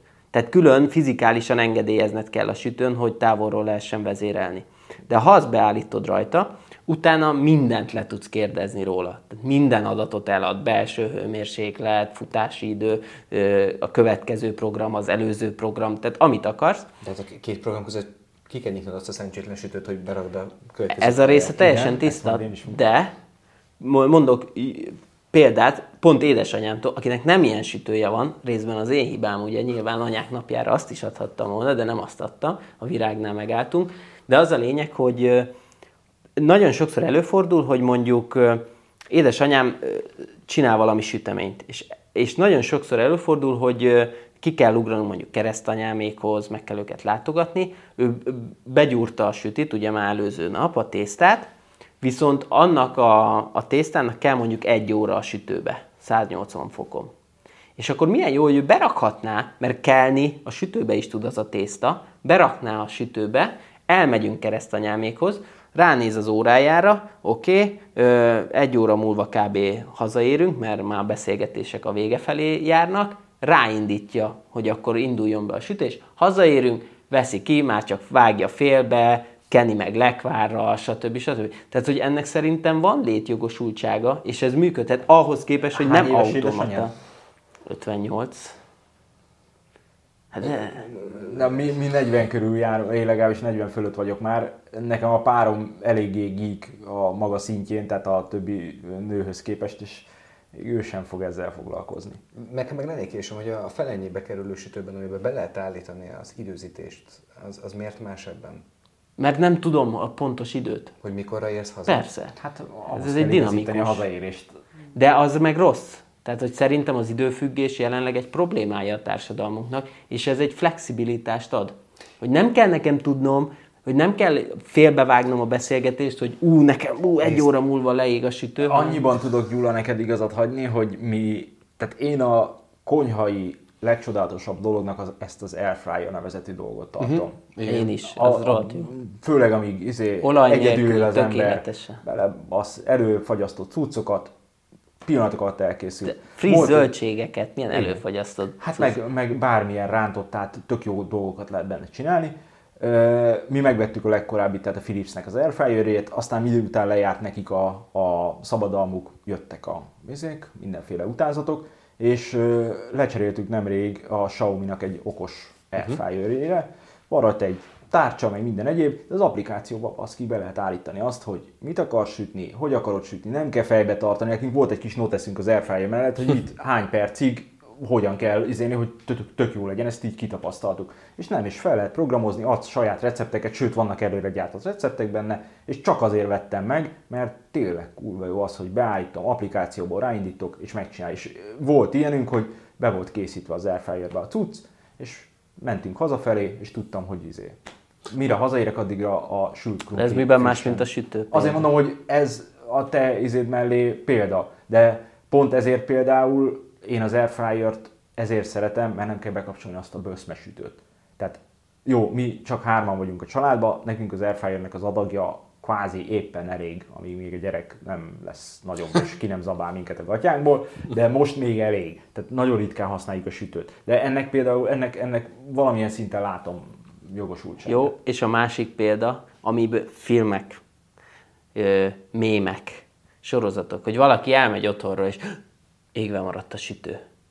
Ha, ha ez egy intelligens eszköz, hopp, ja, nem, kikapcsoltam, vagy hopp, ja, be van kapcsolva, akkor kikapcsolom. Oké, okay, viszont én ezt, ezt most itt meg fogom challenge Miért nem egyszerű berakni a sütő, vagy az adott eszköz mögé egy okos konnektort, és kész vagy, és nem fizetsz ki, és nem, tényleg nem akarok senkinek a zsebébe turkálni, de nem fizetsz ki 400 ezer forintot egy sütőért, hanem csak 250 plusz 5000 forintért egy szerencsétlen okos konnektort. Egyrésztről azért, mert a sütőt az direkt be kell bekötni az elektromos hálózatba, Rendben, hogy garanciális legyen. Jó, de akkor- akkor- Gondolom, ezt nem neked kell mondanom. Ne, Kösz Tamás! Teljesen, telj, teljesen igazatok van, teljesen igazatok van, akkor legyen 15 ezer forintért egy okos kis megszakító. Tessék. Jó, Jó, ezt már, ebben már nem tudok. visszachallengelek. Ö, Pont ismerősömnél volt, hogy, hogy felesége indukciós főzőlapot akart, azért azok masszív árba futnak. De az meg ki is kapcsol magától ráadásul. Tehát ez nem tudod bekapcsolva. Persze, nem, nem arról beszélek, tehát arról beszélek, hogy, hogy az ára ezeknek amúgy már rendkívül drága, és szerintem, hogyha egy jobb márkától választasz, lassan már standard lesz, hogy okos is, mm. tehát így is úgy is benne van az árba, akkor meg minek szenvedj még külön a villanyszereléssel, stb., amikor ezt, a, ezt az eszköz is tudja hozni. Rendben, viszont, viszont nekem ez meg az a probléma, amit a Zsolt mondott, hogy elértéktelenedik a, a, az okos otthonnak a fogalma. Mert az emberek ezzel találkoznak legelőször. De, de várjál, Nekem, nem. ami, a, bocs, hogy félbeszakítalak, ami az előző podcastünkben a, a visszajelzések alapján a legszimpatikusabb volt, az a hozzáállásotok, amit elmondtál legelején, hogy nem okos otthonjaink vannak, hanem, hanem ö, hogy mondtad? Ö, Ez az otthon vezérlés fázisában élünk. Igen. Tehát sehol nem vagyunk az okos otthontól, ez kurva jó blabla hangzik, de rohadtul nem ott tartunk, ez kényelmi vezérlés. Ami, Viszont ami ebbe szerintem egy, egy minőségi eszköz, és értem, mire célzol azzal, hogy, hogy megerőszakolj, de szerintem az az eszköz, amiről én statisztikákat tudok lekérni, tudom távolról vezérelni, az teljesíti az otthon vezérlésnek a kritériumait. Az az eszköz, amiben mondjuk van egy, egy LCD kijelző, és a, annyit tud, vagy esetleg van egy applikáció, de abból csak kibe tudom kapcsolni, de például nem tudom hozzákötni egy rendszerhez, azt szerintem még az otthon vezérlés se ugorja meg. De onnantól, hogy, hogy rendszerbe tudom rakni az eszközöket, össze tudom kötögetni a, a különféle pontokat, az, az otthon vezérlés megvalósul, még az ember a központ, még az ember az úr, az okos otthon majd akkor fog tudni megval- megvalósulni, amikor tehát szerintem az okos otthonnak az első belépői azok a hangasszisztensek.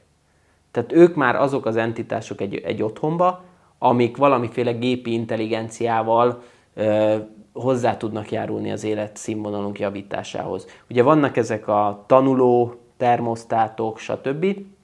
Ezek is ebbe az irányba mennek, de még egy teljesen okos otthon az, az a szó szoros értelmében szerintem még nem létezik. Talán egy-kettő ilyen kutatásfejlesztési központba már, már próbálkoznak ilyenne.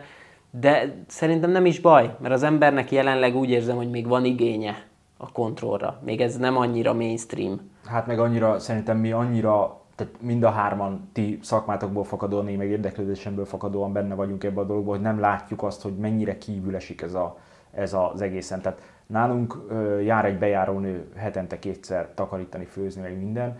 Őt már a, a azzal meg tudtam hűíteni, vagy meghűítettük, hogy lecseréltük az Airfryer-t egy nem tárcsáson, ahol látod a 180, van rajta egy LCD kijelző, ha eltekeri, akkor izé, de olyan hülye egyébként Xiaomi-nak teljesen eszetlen a vezérlése, tehát ha benyomod, akkor eltekered, akkor hőmérsékletet állítasz, ha megint benyomod, akkor meg, ö, időt. akkor meg időt állítasz. Tehát annyira hülye logikája van az egésznek, legalábbis egy hétköznapi ember számára, mi már megszoktuk, de nem mondhatom azt a, a az öreg lánynak, hála Istennek nem fogja soha hallgatni ezt a podcastet, de nem mondhatom azt fönt a galérián dolgozva, hogy a lányom otthon, hogy dobjon be neki sült krumplit az airfryerbe, mert be se tudja kapcsolni, baszki. A másikat meg be tudta kapcsolni. Hát igen. És milyen jó, hogy te távolról rá tudod indítani. Egyébként az volt, igen. Mondjuk ebből a szempontból, és ez, ez már nagyon, nagyon ilyen, ilyen más irányokba vezeti a beszélgetést, úgyhogy csak egy mondat erejéig, hogy azt gondolom, hogy ahogy haladunk el az időben, azok a... Tehát most van, -e, van a, vannak a generációk között egy ilyen nagy szakadék itt technológiai szempontból, amit itt most feszegettél már Zsolt szerintem. És ahogy haladunk előre, és ugye a, a most középkorú generáció már egy idősebb korosztály lesz, nem lesz meg ez a hatalmas szakadék szerintem. Tehát nem lesz ez, a, ez az akkora távolság, hogy, hogy amit te is mondasz, ez a, ez a hülye kezelés, de, de hogy azért meg Igen. lehet érteni. És szerintem azért ezek így elő fogják segíteni azt, hogy, mondjuk egy 20 év múlva azért már ez az okos otthon dolog, ez egy ilyen... Jó, máshogy mondom, Sokat mondom. én remélem, hogy például az én két kicsi fiacskám majd úgy fog hozzáállni már az okos otthonhoz, hogy ki fogja találni magának, hogy miket akar majd összerakosgatni, automatizálni, meg, meg hogy hogy lehet spórolni, meg hogy lehet jobb, stb. Tehát, hogy meg lesz ez a fajta logika. Tehát Lego helyett pogácsereléket fognak pakolni. Amúgy, amúgy most el, elvicceled, de, de, de, de, a logika, amit mögötte van, hogy ő már úgy gondolkozik, Ne, ez, ez teljesen reális. És Nekem annyira jó 9, 8 és fél éves a lányom, és vígan beszélget a, a Google-rel, előtte az Alexával. És, és segíti, a, segíti ezt a gondolkodást, ezt Igen. a logikai gondolkodást, ami szerintem egy, egy annyira, annyira fontos dolog. Tehát most az oktatási jellegét veszik az okos otthonnak. Kvázi igen, csak hogy valahogy nem az okos otthon oktat, tehát nem az okos otthont kell oktatni, hanem az okos az otthon mögötti. Igen, tehát hogy mit jelent, amikor van két állításom, és van között egy és kapcsolat, egy vagy kapcsolat, egy, egy, egy tehát értitek, tehát ezek az ilyen matematikai alapfogalmak. Hát a, egyébként a, így nézegetjük a nyári táborokat, most például Logischoolnak is vannak ja. ilyen táborai, tök egyszerű robotokat össze lehet állítani, és Ugyanez. akkor IFTT-vel beprogramozod, Ugyanez. ha elkadályt látsz magad előtt, tehát megtanulja a programozási logikát, és ezek kurva Hát én mit nem adtam volna gyerekként ilyenekért. Pontosan, tehát, pontosan. A Videoton TVC komputeren izéltünk, Basic-be programoztuk. Na, hát az, ez egy kevésbé. Viszont, hogy visszakanyarodjak az ifjú hölgyhöz, aki nálatok a takarítást végzi, mennyire fontos az, hogy amikor valaki okos otthon tervez, azt is figyelembe vegye, hogy, hogy kik lesznek a felhasználói ennek az okos otthonnak. Tehát ki az, aki, aki ehhez hozzá kell, hogy férjen annak milyen kompetenciája van, tehát hogy mennyire nyitott az ilyen technológiák felé. És például nálatok, hogyha van egy takarítón, és berakjátok az okos zárat, akkor ott például az egy tök jó funkció, hogyha ő tudja is azt mondjuk használni, vagy valahogy te ki tudod neki nyitni. Igen. Hát Tehát, ez, hogy például ez, a... ez ott egy, ez egy teljesen logikus. Vagy hogyha valahol idősek vannak. Tehát tudjuk, hogy mondjuk oda fog költözni anyós, após, anya, apa, stb akkor úgy alakítsuk ki az okos otthont, hogy ezekre már előre gondolj, gondolkodjunk, és itt jön képbe, hogy pont beszéltem egyik kanadai ismerősömmel, a drága édesanyja nemrég halt meg, és mielőtt meghalt, tehát már elég rosszul volt, de mielőtt meghalt, volt egy olyan, hogy elesett a fürdőszobába. És ismerősöm, ő is azért szereti, mérnök, játszik ilyen eszközökkel, és volt egy kamera benn, amihez tudott beszélni az anyukája. És ő már aludt, mert ez éjszaka történt, amikor kiment mosdóba, és a anyukája ugye visszanézte a videót, így mutogatott, ugye egy olasz emberről beszélünk, és az ő olasz édesanyja, így mutogatott a kamerába, hogy, hogy reagáljon a fia, és ugye ő nem értette, hogy ez nem így működik. Tehát az nem volt egy teljesen ö, okos, idő, idős ember figyelő rendszer, az csak egy kamera volt, amin volt mikrofon. És például ilyenekre lehet előre gondolni. Ha tudjuk, hogy, hogy mondjuk egy idős ember is velünk fog élni, akkor például be tudunk rakni pánikgombot, amit könnyen el lehet érni. Én ezt akartam mondani, hogy nekünk após most a combja törése révén költözött oda hozzánk, és én főként ezért dobtam ki a, az Alexákat, mert az Alexával nem tudtam megcsinálni, hogy az Alexa beszéljen egy vészhívó gombra. A Google-be van egy Google Speech parancsor, simán após megnyomta a gombot, mert kezdetben még az első egy-két hétben működött az, hogy csak villogtak a lámpák. És akkor tudtuk, hogy De ezt akkor... az Alexával is. Na, ezt az Alexa vezérelte még. Csak az volt a baj, hogy azért idő elteltével annyira kimerültünk idegileg még mindenhogy, hogy már a lámpa villogtatás az nem volt elég De ahhoz. tudsz beszélni is az Alexa, a voice in-nel. De nem működött, nem működött. Tehát az, hogy megnyom egy vészhívó gombot, azt nem tudtam felprogramozni, hogy az Alexa beszéljen is. Viszont... Ez a text to, text to speech. De nem, itt ti beszéltetek hozzá, vagy nem, nem, ja, hogy nem. te egy text to speech a gombot, raktál. és akkor villogtatta a lámpákat, és nekünk szólt a hangasszisztens, hogy segítség. És ez háromszor egyre emelkedettebb hangerőn. Na most ezt a Google egy parancsorra, text to mhm. speech ezt meg tudja csinálni. És ezt vettem egy Google Home-ot, ez azonnal meg tudta csinálni, na mondtam, hogy akkor a négy Alexa már takarodik is a háztól, és akkor át, át Tehát ez volt az egyik oka, visszakötve erre, hogy az időseknél, tehát egy tök váratlan baleset folytán nekünk is kellett egy vészhívó gomb, mert a ház eltérő két végébe volt elhelyezve após, illetve a mi hálószobánk a ház másik végébe volt. És minden hajnalban sajnos kellett, kellett az öreghez menni. Egy másik uh, szituáció, mert ugye ez, egy, tehát ez, ez megint a tervezés szempontjából így szépen azért most átfolytunk, hogy miért fontos, hogy tudjuk, hogy kivel, hogyan fogunk élni a következő 10-20 évben. Szerintem itt érdemes azt is figyelni például a gyerekeket. Ugyanis a gyerekek azért kezdetben viszonylag alacsonyak, és például egy villanykapcsoló felkapcsolása, és ezt most azért tudom alátámasztani, mert a kettő és fél éves gyerekem ezt megoldja, hogy hogy, hogy erre tudsz kalkulálni, tehát nem kell, nem kell azon, azon morfondíroznod, hogy most a gyerek fel akarja kapcsolni a lámpát, akkor odahúzza a széket, és akkor jaj, most akkor le fog esni róla, vagy mit tudom én. Kapott egy vezeték nélküli okos gombot, egy ikát, össze van tanítva a kis felhőlámpácskájával, és boldogan nyomkodja. Igen. És tök jól el van, és, és örül neki, és tudja, hogy használhatja, és csinálhatja. Tehát, hogy és pár év múlva kinövi, akkor meg egyszerűen... Akkor meg ott a villanykapcsoló. Igen, nincs rá szükség. Igen, Vagy igen. az applikáció mobil. Vagy az applikációban. Nyilván azért mobil is kell, még pár év múlva ne kapjon mobilt, de, de hogy... Tehát igen, és, és ez a előre gondolkodni 10-15 évre. Én nagyjából azt mondom, hogy az élethelyzet miatt én 10 évet mondok. Ja, lehet, hogy kicsit mert, mert a, a gyerekek annyi idő alatt pont eltelik az, hogy már elég értelmes ahhoz, hogy tudja használni ő is az egész rendszert, meg annyira megváltozik az embernek az élet körülménye, meg az egész izé, a fontossági sorrendek, meg minden tíz év alatt, hogy az elképesztő. Bútorozottságtól elkezdve jogos, mindenre. Jogos, jogos. Meg azért, amit én látok, hogy azért a, a hogy visszakössünk egy kicsit a háztartási eszközökre, tíz évente dobott ki. Mert egyszerűen nem, nem olyanok már, mint hogy megveszel egy AEG izét, mosogatógépet, és 30 évig jó lesz neked. Már csak energiatakarékosság miatt sem, mert ha nem is az IoT részét nézzük, egyre modernebbek, egyre energiatakarékosabbak, ami, ami fontosabb, és akkor viszont meg már kénytelen vagy megvenni az IoT is, mert nincs más. Bezzeg régen a tűz. Az nem ment tönkre. Igen, meg a tárcsás mosógép. az, az meg pláne.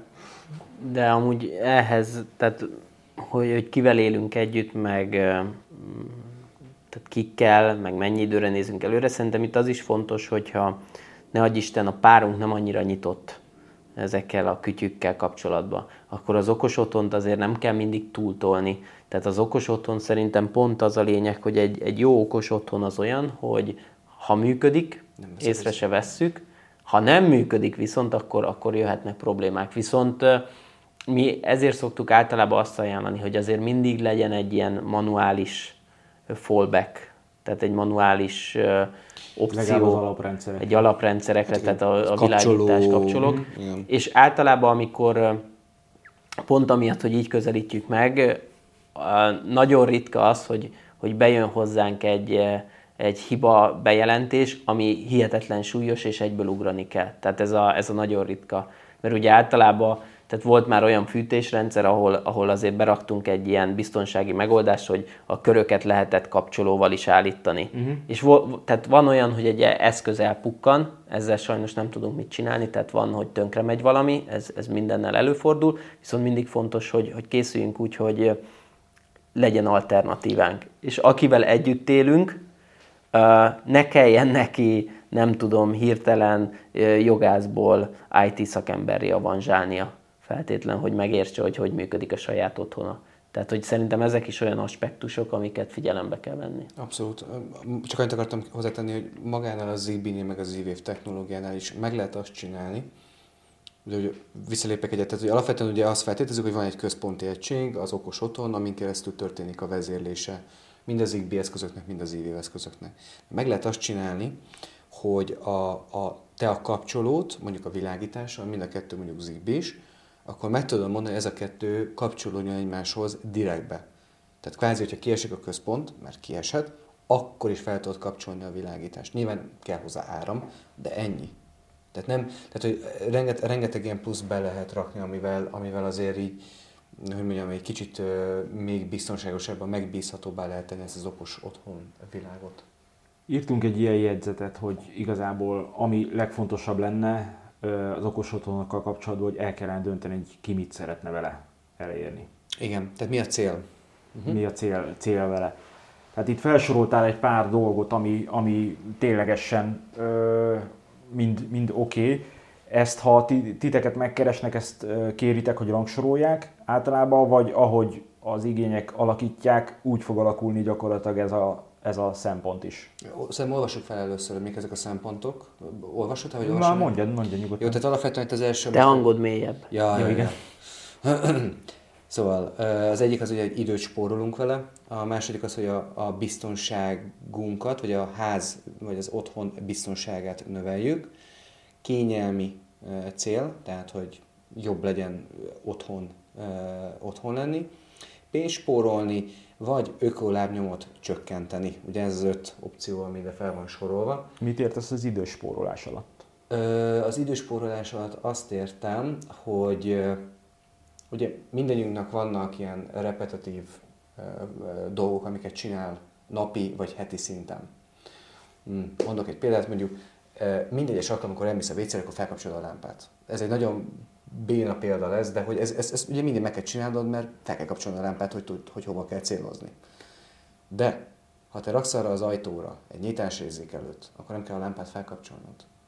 És tudom, hogy ez egy ilyen mikro ez, vagy ez nano, nagyon nano, szar példa, ebbe nano, ezzel nano, lehet, bele, fognak kötni. De, ne, de nyugodtan kössenek be, de akkor mondok másikat. Mondok másikat. Majd én mondok jót is, a Tomi hadd mondja el a mondok egy másikat. példáit. Mondjuk emlékszem, hogy régen, amikor még a, a, ahol most lakunk, olyan redőnyök voltak, hogy így húzni kell, tudjátok, ez a gurtnis ilyen... Hm, Na, ez már jobb példa. Na, Ezt Képzeljétek- szoktam én is például. Képzeljétek el, hogy amikor felkelt az anyukám, akkor fogta, és minden reggel vum, vum, ezt, ezt lehetett hallani. Láncfűrészsel nyitottak. Hát nem, csak nem tudom jól imitálni, de hogy egy, egy ilyen, ilyen dörgedemes hang. Hát a, a faredőnyök egyébként olyan hangjuk volt, igen. Na, és akkor ugyanezt megcsinálta délben, mert leeresztette, hogy ne jöjjön be a benzingőz. Majd este megint felhúzta, ugye, hogy jöjjön be a friss levegő, majd éjszaka megint lehúzta. Tehát gondoljatok bele, hogy ez, ez, ez, ez mi energia, amit elégetett, meg idő. És Hát, hogyha ez mondjuk okosítva van, csak akár időhöz. Meg kopik, kopik, tehát ami, ami másik, Az ízület. kopik, nem az ízület, hanem a, a húzógurtni elkopik. Például. Fél évente cserélni, addig le van szakadva a redőny, mikor jön a szaki, ki tudod cserélni otthon. Ezek mind- Igen, ez mondjuk egy jó példa. A pisis ízét azt nem értem, mert én mondjuk még éjjel kibotorkálok a vaksötétbe is, de Jó, oké. ez így gondolkoznom kellett, hogy mi az a jó példa, amit tudok hozni. Pufferelni kellett De- az infót. Amúgy annyiban teljesen igaza van a Tamásnak, hogy vannak ilyen apró dolgok, amiket észre se veszünk. de mondjuk naponta fél perc elmegy velük, ha összeadod. Havonta 20 perc elmegy velük, ha összeadod. Évente 3 óra elmegy velük, hogyha összeadod, ami nem tűnik soknak egy év távlatából. De, és itt jön képbe az, hogy amikor, amikor jól működik egy okos otthon, és hozzászoktál, és utána, ne adj Isten, tönkre megy az egyik eszköz, akkor hirtelen annyira fájdalmassá válnak azok a dolgok, ú, most kézzel oda fel kell állnom, be kell kapcsolnom, stb. És akkor veszed észre, hogy, hogy mennyire ilyen, tehát én azt mondom, hogy egy jó okos otthon, az olyan, mint egy jól olajozott gépezet. Tehát, hogy ahogy élsz a lakásban, minden úgy történik, ahogy történnie kell. Neked nem kell semmivel foglalkoznod. Mondok egy jó példát itt, ahol vagyunk. Én mióta összelőttem a rendszert, a redőnyökhöz igazából nem nyúltam. Tehát megcsináltam azt, hogy a mobilommal leszinkeli, hogy mikorra van beállítva az ébresztő, és például a redőnyömet este mindig naplemente után másfél órával leengedi, és reggel, ahogy az ébresztőn van, akkor vagy 5 perccel előtte, attól függ, hogy én beállítom, hogy én most egy ilyen túlalvós módba akarok lenni, vagy nem, és akkor ő felhúzza a redőnyet. Tehát én már nem, nem kezelgetem a redőnyt, nem kell oda mennem, elhúzom a függönyt le, megnyomom a gombot, hogy engedje le, hanem, hanem hozzászokott a életciklusomhoz, és van ráhatásom, mert ugye az ébresztőt én állítom. Tehát, hogyha a hétvége van, akkor nyilván vagy 10 órára állítok ébresztőt, vagy ilyesmi. És ezek, ezekkel tényleg lehet időt spórolni. Viszont egy dologba belekötök a listába, hogy a biztonság. Én ezt inkább árnyalnám, hogy ne keverjük össze a riasztóval, hanem inkább egyfajta felügyelet. És hogy mire gondolok, hogy pont a Kanada ismerősöm, mert már fűzöm, hogy az első tengeren túli telepítésünk ő legyen. Óceán túli. Óceán túli, igen. Az óceán tenger amúgy, de igen, tehát az a lényeg, hogy, hogy nála például a legfontosabb a, a, vízszivárgás érzékelés. Egy ilyen régebbi felújított házban lakik, ezek az igazi amerikai stílusú ilyen, ilyen nagy házak, van nyolc fürdőszoba, meg nem mm. tudom, és, és neki ott, főle, tehát ott neki ez a, ez a legkritikusabb, mert hogyha áttázik, akkor mindent fel kell szednie, újra kell festenie, tehát ott tönkrevág mindent. Plusz a, a másik, egy, egy másik ismerősnél pedig az volt, hogy ő társasházban lakik, és volt már olyan, ugye ritkán van otthon, sokszor utazik, külföld, stb. És volt olyan, hogy a, a csapnál szivárgás volt, és hát a szomszédja hívta, ugye az alsó szomszéd, hogy figyeld, valami para van, de ő meg ugye nem volt otthon, stb., de intézkedett, csak ugye kicsit már későn vették észre, tehát addigra minden áttázott. Tehát, hogy például én ezt mondanám, hogy abszolút, a felügyelethez, abszolút. hogy hogy ezeket is sokszor elfelejtjük, de hogy az okos otthon ilyenekbe is tud értesítést küld. Ó, hát nem, hát ledobod a vízszivárgás érzőköket, és megraksz egy, egy, egy motoros szelepet a, a főcsaphoz, és meg van oldva. Vízszivárgás érzékelő nekünk megint eldurrant a, izé, a mosogató. Tehát vannak ezek a flexibilis csövek, ami összeköti a izét. Mint kiderült, mint megtudtam a gépészboltost, ezt két évente kellene cserélgetni, mert hogy akkor annyi, ez, annyira ez az összgar, összgarancia. Tehát a, akkor biztos, hogy nem durran el. Na most tíz évesen eldurrant, ezt már meséltem többször, tíz évesen eldurrant a melegvíz, úgyhogy órákig folyott a nappaliba a forró víz, mert hogy a kazán beindította, mivel hogy igen, érzékelt. Igen, És hát arra kapcsolat. ébredtünk fel, hogy a kutyák nyűszögnek, mert már szerencsétlenek a nappaliba már tipektek a forró vízbe. Most a széttázott a konyhabútor, izé, padló szerencsére greslapos volt, tehát annak nem lett baja, de, de elég komoly vízkárunk volt. Rá most egy évre szétdurrant a hideg víz, mert annyi eszem nem volt, hogy kicseréljem a hideg vizet is, hanem csak a meleg vizet. És a, már volt a meleg víz kapcsán egy vízszivárgás, érzéke oda volt rakva. Na most pont otthon voltam, és mentem fel éjjel üzélni, dolgozni a galériára, és uh-huh. kurva nagy susogás meg minden, és eldurrant a vízcső. Na most kirohantam elzárni a, a vízoraknába a vizet, visszaértem, elkezdtem törölgetni a vizet, kiszedtem a mosogató alól a, a fiókot, fölkapcsoltam a villanyt, fölébresztettem az asszonyt, és utána kezdett el a vízszivárgás érzékelő ordítani, mint az állat. Tehát nem volt beállítva egy késletetes, meg semmi, de ő úgy gondolta, tökig álltunk a vízbe, spriccelt a víz, tehát tudod, hogy a gumiról cső szétdurran, az úgy, az úgy ilyen másfél méteres izébe a sugarú ívbe úgy mindenfelé szórt a vizet. A, izé, az akvara vízszivárgás érzéke úgy gondolta, hogy ő akkor kapcsol be, de az akvara már víz alatt volt. Hát akva, akva Teljesen rossz. Ezt mondtam a izenek, mondtam a, a páromnak, mondom, kurva jobban. Ja, nálunk a visszivárgás érzékelő az a, a Celine Diontól a Titanic betét zenéjét kezdi el játszani full hangerőn. a- Gyönyörű. az összeseken. Tűz esetén a Scootertől a Fire, tehát Szép, ezért szép, stílusosan szép, fogunk szép, leégni a szép. picsába. Szép. De szóval vannak azért negatív, nagyon negatív izéim ezzel kapcsolatban. Rohadjon meg. Utána leköptem a izét, azt az akvarát, és az meg megszólalt. De Tehát, nyilván, nyilván. Mikor máskor, hanem akkor. Hát mert zárlatos lett a túl sok víztől. de szóval igen, tehát én is látom ennek. És ha, ha például nem éppen dolgoztam volna, hanem megyek a hálószobába és alszok, ahogy minden normális ember csinálja hajnali kettőkor, akkor, akkor még ha két perccel később szólal meg az akvara, tehát két perccel vagy öt perccel később, akkor is szól, és nem az van, hogy most megint a kutyák nyűszögnek, vagy nem nyűszögnek. Hát vagy épp a megint két vízletet ölelgeted álmodban, mert szól a szép zene. Igen, igen, Mondjuk- igen, igen. Mondjuk szerintem itt, itt, itt például, amit én tervezek majd magamnál, és tudom, hogy lehet, hogy ez most már nagyon geek lesz, de hogy, hogy alapvetően ugye vannak ezek az okos mérőórák, vagy nem is kell, hogy okos mérőóra legyen, de magát a mérőórát, az okosítani lehet, és Hát ha a szolgáltató engedi. nem feltétlenül erre gondolok, tehát hogy nem arra gondolok, hogy a szolgáltatónak az óráját, hanem a szolgáltató órája utánra. Tehát egy almérőt beraksz. Egy almérőt tulajdonképpen, azt nem kell leplombálni, nem kell, semmi, mm. nem kell tudni róla a szolgáltatónak. Arra ráraksz egy relét is, már látod, ugye abban egy mágnes van, ami pörög, és kvázi látod, hogy, hogy mennyi a fogyasztásod. És nem kell túl messzire menni. Tudom, hogy körülbelül mi az az átlagos fogyasztás, ami x időn belül megtörténik. Anomália detection, anomaly detectionnek hívják. Majd Gyula mesél. Anomália érzékelés. Anomália érzékelés, csak ez ilyen nagyon szarul hangzik. Szóval, hogy, és hogyha, hogyha, hogyha ugye csőtörésen van, akkor az az óra az pörögni fog, Igen. és nem kell túl messzire menni, kapjak egy értesítést. Nekem már az is több, mint a semmi. Mert nyilván, hogyha mondjuk éppen a medencét kezdem el feltölteni, akkor nem biztos, hogy jól lezár Igen, a, ez jutott eszembe a egyébként, csap. igen, nekem is. De hogy, tehát, hogy itt igazából az lényeg, hogy kapsz róla értesítést, tudod, hogy mi történik a, az otthonodban, és már tudsz tenni ellene.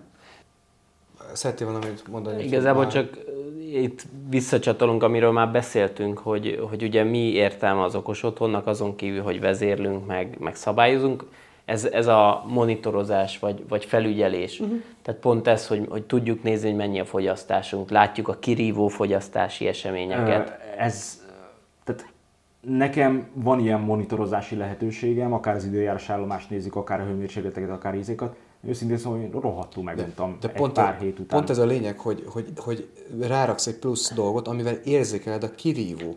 De, de, pont, de várjál, hogy visszacsatoljak. Igen, amikor minden jól megy, akkor, akkor ez csak zaj a háttérbe, meg gráfok, amik pörögnek. De például, amikor történik valami eset, vagy történik valami, ne adj Isten, káreset, akkor ugye vissza tudod nézni, hogy mi történt, hol, merre, melyik szenzor milyen állapotban volt, a hőmérsékletek hogy alakultak. Tehát ad neked egy ilyen diagnosztikai lehetőséget, amivel vagy te, vagy az adott szakemberek bele tudják ásni magukat, és valamivel elő tudnak állni. Sőt, akár a biztosítónak is lehet ugye ebből ö, magyarázatokat adni. Mondjuk nem az akvar a vízérzékelő. Nem az akvara vízérzékelő. De, de a lényeg az, hogy a, amire mi gondolunk, hogy ennek a következő lépése, tehát a diagnosztika az, hogy te ránézel, és te kielemzed. De a következő az, hogy ráengedünk algoritmust, legyünk alapszintű algoritmust, ne adj Isten gépi tanulási módszereket, és ő észreveszi az anomáliát. És ott ugye be lehet állítani paraméterekkel, ugye amit pont mondtad, hogy ú, megtöltöd a, a medencét, akkor nyilván lesz egy masszív vízfogyasztásod, hogy de, de hogyha ha, ha jól paraméterezted a rendszeredet, és mondjuk havonta egyszer legalább megnyitottad a, a medencét, tehát volt egy hasonló kirívó eset, akkor ő azt fel tudja ismerni, hogy ez végül is ebbe a három hónapos periódusban még nem egy olyan extrém eset, ami, mm. ami miatt jeleznie kell, de hogyha mondjuk azt látja, hogy éjszaka, amikor szinte minimális volt mindig a fogyasztásod, de hirtelen van egy tüske, akkor viszont fog küldeni, hogy figyeld, valamit látok itt. Nem tudom mi ez, de jobb, hogyha ránézel. Mm. És ugye itt, itt nem is csak arról van szó, hogy a te egyéni eh, preferenciádat nézi, hanem itt ugye van egy agregált adat, amiből, amiből kiindulunk. Tehát ugye a modell az onnan indul, hogy van egy hatalmas nagy adattömeged, ami, amit alapul vesz, és utána arra illeszti a te egyéni uh, szokásaidat.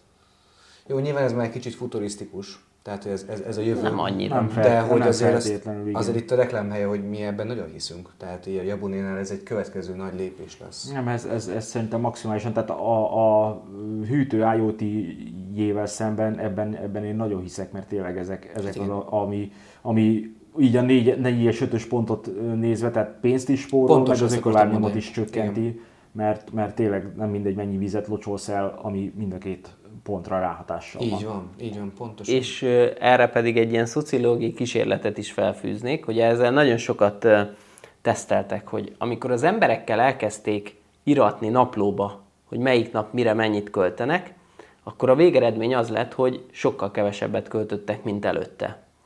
Pedig nem mondták nekik, hogy spóroljanak. Egyszerűen csak annyit kértek tőlük, hogy pontosan jegyezzék fel, hogy az adott nap mire mennyit költenek. És van egyfajta ilyen viselkedési, pszichológiai viselkedési mód az emberekbe. Tehát, hogyha valamit nézel, akkor akaratlanul csökkenteni akarod a kiadásodat, akaratlanul csökkenteni akarod az ökolábnyomod, de ahhoz tudnod kell róla, ahhoz mérned kell, ahhoz látnod kell, hogy most hol állsz. Amikor csak élsz, akkor persze van ez, hogy ú, le kéne kapcsolnom a lámpát, végül is felesleges, de ezek nem jutnak így hirtelen eszedbe, mert, mert nem. De amikor nézed a fogyasztást, mondjuk ránézel havonta, hogy hogy alakult a fogyasztás, és akkor benned tudat alatt már elkezdesz mozogni, hogy ú, most lekapcsolom, és akkor jobb lesz a fogyasztási görbén például. Abszolút, abszolút teljesen értetek. Annyi, hogy ugye nem válaszoltunk Zsoltnak a, a leges-legelső kérdésre, ami ehhez kapcsolódik, hogy, mely, hogy, hogy tudatosan rangsoroljuk-e ezeket a pontokat adott ügyfélnél, vagy Nekem annyi a válaszom erre amúgy, meg csak, hogy lezárjuk ezt a kérdést, hogy szerintem nincs tudatos rangsorolás. Tehát, hogy az van, hogy elkezdünk beszélgetni az ügyféllel, és ahogy beszélgetünk, úgy értjük meg, hogy az ügyfélnek ebből az öt pontból, Melyik a vagy prioritás? lehet, hogy hat is, meg Általában a spórolás szinte mindenkinek prioritás. hát Az gondolom a valakinek, a kényelem igen. Tehát azt mondom, hogy a, a spórolás az mindig, arra felkapják a fejüket, hogy jó, de hogy? A, a kényelem nyilván, az ökolábnyom mostanában kezd bejönni, Az olyan, hogy így elmondod neki, mármint az ügyfélnek így általában, és ú, de jó, hogy még, ez is, még ezt is tudod megnyerni és mm, oké. Okay. de nem az a selling point. Nem azért veszik fel velünk a kapcsolatot, igen. Ha már így, így kapcsolatfelvétel, akkor miről érdemes konzultálni az egyes szakiparokkal? Mit láttok így a tapasztalatot? Ö, jó, hát ugye ez, ez onnan indul, hogy mi az, mi az életszituáció. Tehát ugye, hogyha van egy, egy teljesen nulláról építkező, építkezésünk, vagy egy, vagy egy mély felújítás, akkor jön ugye a szóba az, hogy a szakiparral tudunk, vagy szakiparokkal tudunk esetlegesen konzultálni. Ugye onnan indul, hogy van egy műszaki doksi, ami nagyjából leírja, hogy, hogy mikre kell odafigyelni. Ez ingyen és bérmentve mindenkinek bérmentve. rendelkezésre adunk, és az évek tapasztalatát próbáljuk belesűríteni, És update-elitek gondolom. és update-eljük. persze. Verziózzuk, hogy pontos Igen. legyek. Így van, így van, így van, így van, ez fontos. Üm, és hogy azt szoktuk mondani, hogy amikor jutunk abba a fázisba, akkor beszélünk az adott szakiparral, most itt ugye beszélünk a villanyszerelőről a leges legtöbbször, beszélünk a gépésszel, Ö, szóba jön ugye a, a belső építész, erről majd egy Egyre sűrűbben. Két gondolatot majd hozzá akarnék fűzni, meg ugye meg általában nyílászáros. Az, az, a, az a legkisebb, ö, ö, hogy mondjam, kategória. Itt, ami, ami fel szokott jönni, nyilván, hogy hogyan kábelezzük be, mire készülünk, ezt már ugye előbb említettük, Eh, hova húzzon be UTP-t, hova húzzon be riasztókábelt, hova, hova legyen mit fix fázis, fix nulla, stb. Gondolom ebben, ö, ebben a, a témában minden okos otthonos cégnek van talán ajánlott villanyszerelője is, nem? Tehát ti is tudtok ajánlani, akivel szívesen dolgoztok együtt. Nekünk vannak ilyen, úgymond ilyen, hát ö, most kiemelt alvállalkozói partnereknek hívjuk, vagy, mm. vagy más néven ez a verifikált partnerek, akiktől tudjuk azt, hogy tudják, hogy mit kell megcsinálni ahhoz, Aha. hogy a Bune Home-ot, vagy egy okos otthont lehessen. És mennyire telepíteni. látjátok problémásnak egy külsősnek a Nagyon. fel- felokosítását? Nagyon.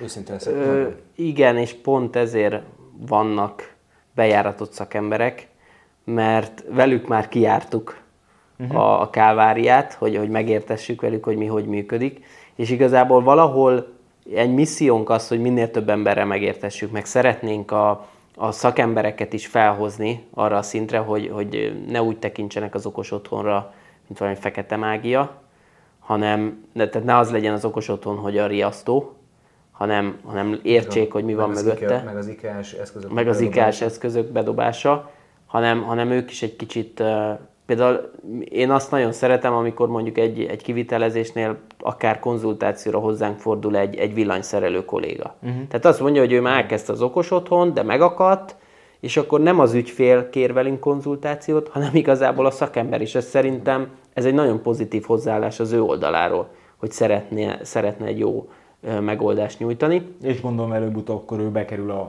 Előbb-utóbb nyilván vele már nem kell megugranunk igen. bizonyos szinteket, de emellett, hogy pozitívat is mondjak, találkoztunk már ö, olyan villanyszerelő csapattal, akiknek nem kellett sokat magyarázni, igaz, hogy őket nem érdekelt annyira az okos otthon telepítés, de mindent tudtak, nullát be kell húzni, uh-huh. ö, csillagpontos rendszer a legjobb, stb.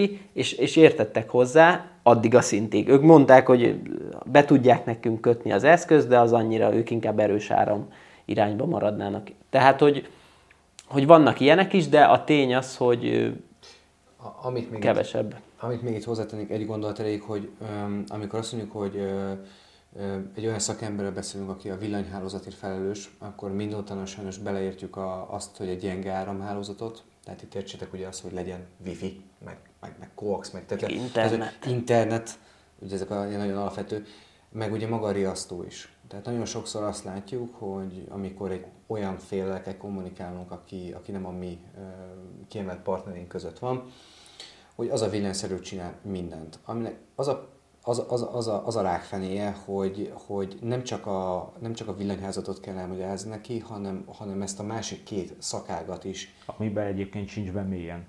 Pontosan. Pontosan. Hmm. És, és ez, tehát főleg a gyenge áramházatnál ez egy, ez egy vért és verítéket kívánó a történet. Tehát, hogy nem, nem egyszer volt már egy, egy órát beszélgettem. Mert közben meg ugye, hogy mondjam, tehát rajtam van egy stresszfaktor, hogy a megrendelő, akivel ugye alapvetően le vagyok szerződve, egy olyan rendszert kapjon, ami jó.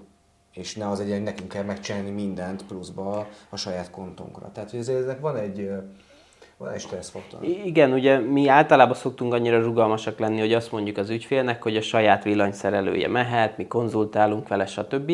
De ennek ugye megvan az a veszélye, hogy mi tulajdonképpen ott a piramis csúcsán vagyunk az építőiparnak, tehát a legvége, az utolsó fázis a legtöbb és esetben. odaértek addigra nem biztos, hogy az van. Így van, és hogyha nem az van, akkor ugye, ugye mi leszünk azok, akikre úgy néznek, hát fit srácok, hát figyeld. Nem mondtátok, mondtátok Stb. De, igen, igen, és igen és futottunk bele ilyenbe, úgyhogy ilyenkor nekünk vagy nagyon sok extra effort, hogy akkor nyomon kövessük az összes épít... Energia. Igen, energia, hogy nyomon kövessük a, az építés különböző fázisait, de például nagyon sokszor előfordul az is, hogy a, a gyenge áramhálózatba, tehát a, a, a wifi APK elhelyezése, stb., azokban már nagyon kőkeményen beleszólunk, mert ugye az a legkritikusabb a mi szempontunkból. Tehát, hogyha nincs, jó, nincs kiépített jó hálózat, akkor nekünk nagyon nehéz lesz ott az okos otthont megbízhatóvá tenni. És az a baj, hogy ilyenkor, hogyha az okos otthonnal hiba van, az nyilván nekünk ránk vett rossz fényt. Na de akkor nem lenne sokkal egyszerűbb azt mondani, tudom, hogy nem tartott még a piac meg minden, hogy oké, okay, öreg, jössz, okos otthont szeretnél, mi visszük a villanyszerelőnket is. Ezzel kapcsolatban annyi van, és ez most megint a reklámhelye lesz, de hogy alapvetően én, én szeretném, hogy ebbe az irányba tartsunk, viszont ehhez kell az, hogy ne kettő darab villanyszerőt vagy három darab villanyszerőből tudjon válogatni, akik ugye egy, egy, egyrészt loka, lokalizációhoz vannak kötve, másrészt meg, hogy ugye itt azért alapvetően egy, egy, egy szimpátiának vagy a kémiának is kell alakulnia minden megrendő, minden villanyszerelő között. És alapvetően erre van az, hogy van a, van a Smart cég, aki pont azzal foglalkozik, hogy több különböző okos otthonrendszert bemutat, és oktatási jelleggel végigviszi a villanyszerelőt, a, a, riasztószer, a riasztóst, tehát bárkit, aki ugye érdeklődést mutat rá, 200 órában, amiben van gyakorlati oktatás is. Uh-huh.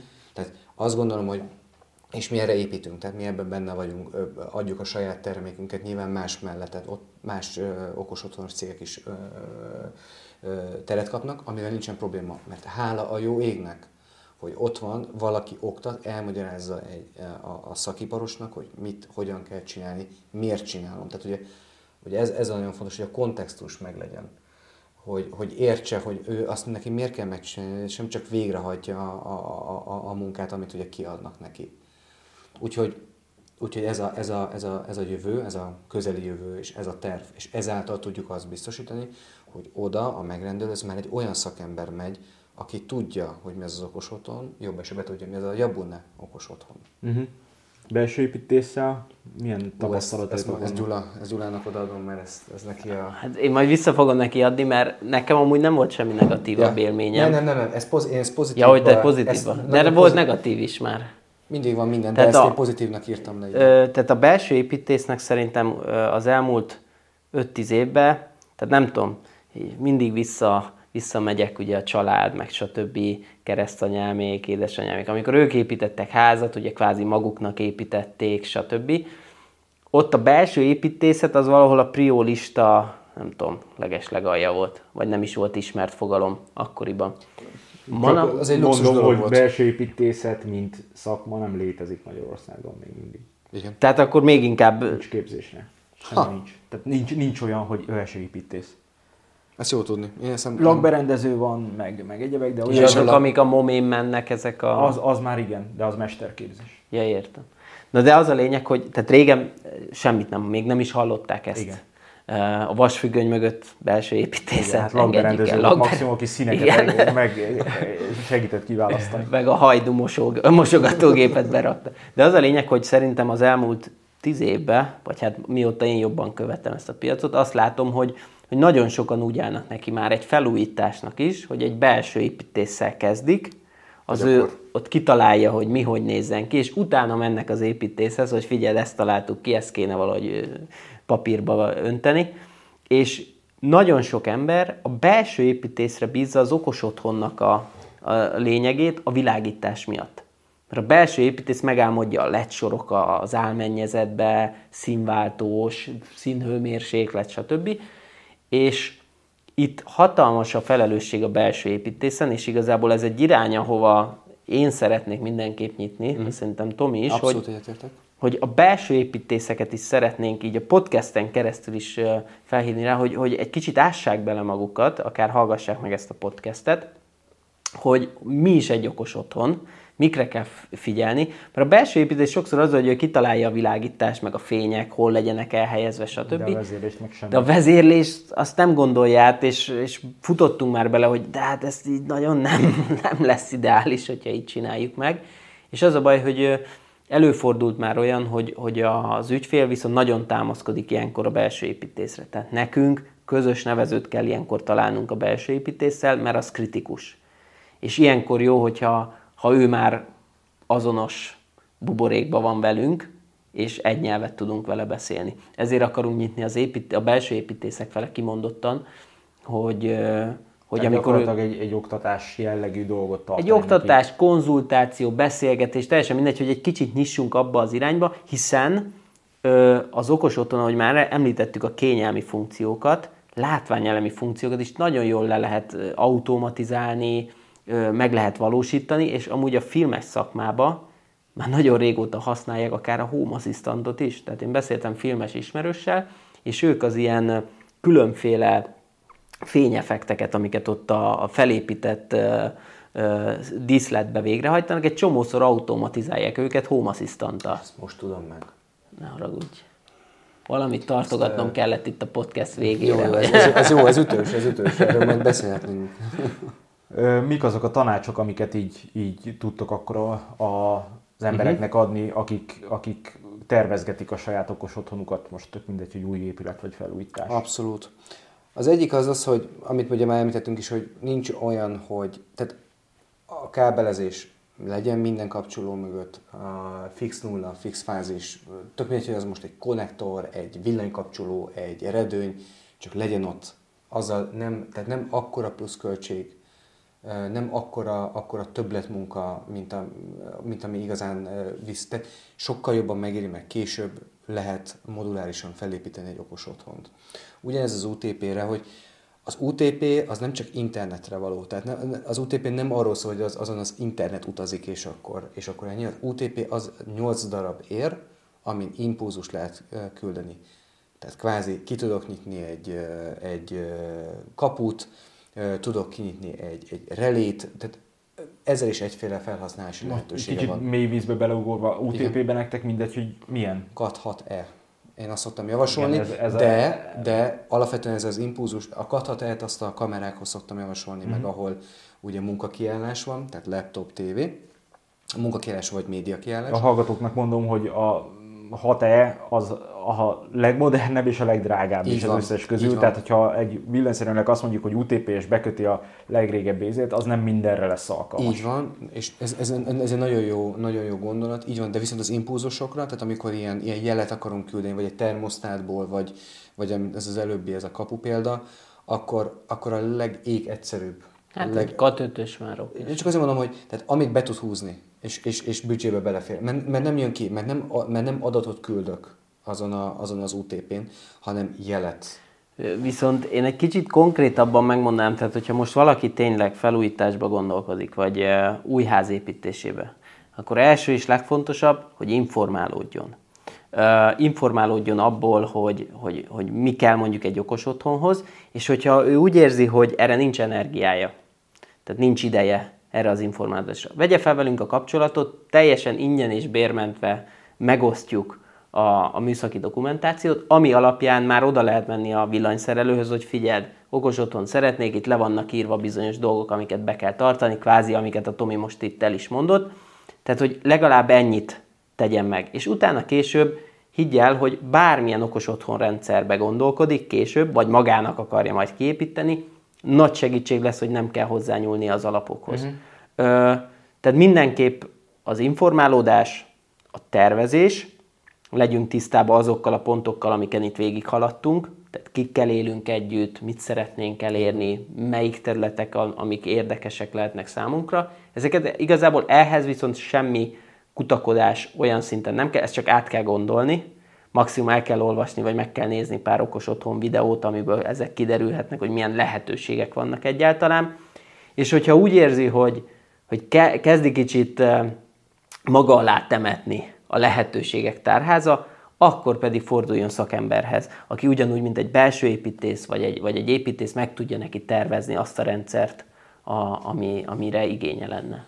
Itt, itt egy gondolat erre az igényre, hogy amit én szoktam látni, hogy próbálják fejben tartani. Tehát a megrendelőnek van egy elképzelés, azt ő fejben tartja, és amikor így, így találkozok vele, akkor így, így, így rám zúdítja, mint a lavina, és akkor így, így, így, kapkodok levegőért, hogy jó, de akkor most így haladjunk lépésbe. Tehát próbálom megérteni.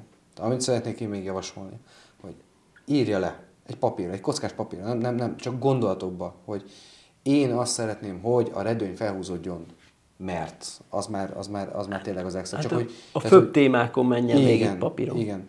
Alapvetően amúgy úgy szoktuk csinálni, hogy amikor valaki felveszi velünk a kapcsolatot, kap egy Google formot, amire ha rászállja azt a 20 percet, ugye ez kérdések eh, mentén végigvezeti a, a, az érdeklődőt, egyes, az egyes területeken egyesével, egy viszonylag részletes, tehát itt ilyen 56 darab kérdésből álló formról beszélünk, de ha veszi a fáradtságot, akkor egyrészt ő maga átgondolja, tisztába kerül vele, eszébe juthat még valamivel ki tudja egészíteni, hova tovább nekünk hatalmas nagy segítséget ad, mert, mert egy egészen más szintről indulunk. Hát mi már onnantól tudunk a formon végigmenni, és kicsit pontosítani, hogy itt akkor mire gondoltunk, milyen típusú eszköz van esetleg, stb. Igen. És akkor az utolsó gondolat, ami, amit így még hozzáfűznék, ugyanúgy az igényhez, hogy, hogy, hogy rangsoroljam.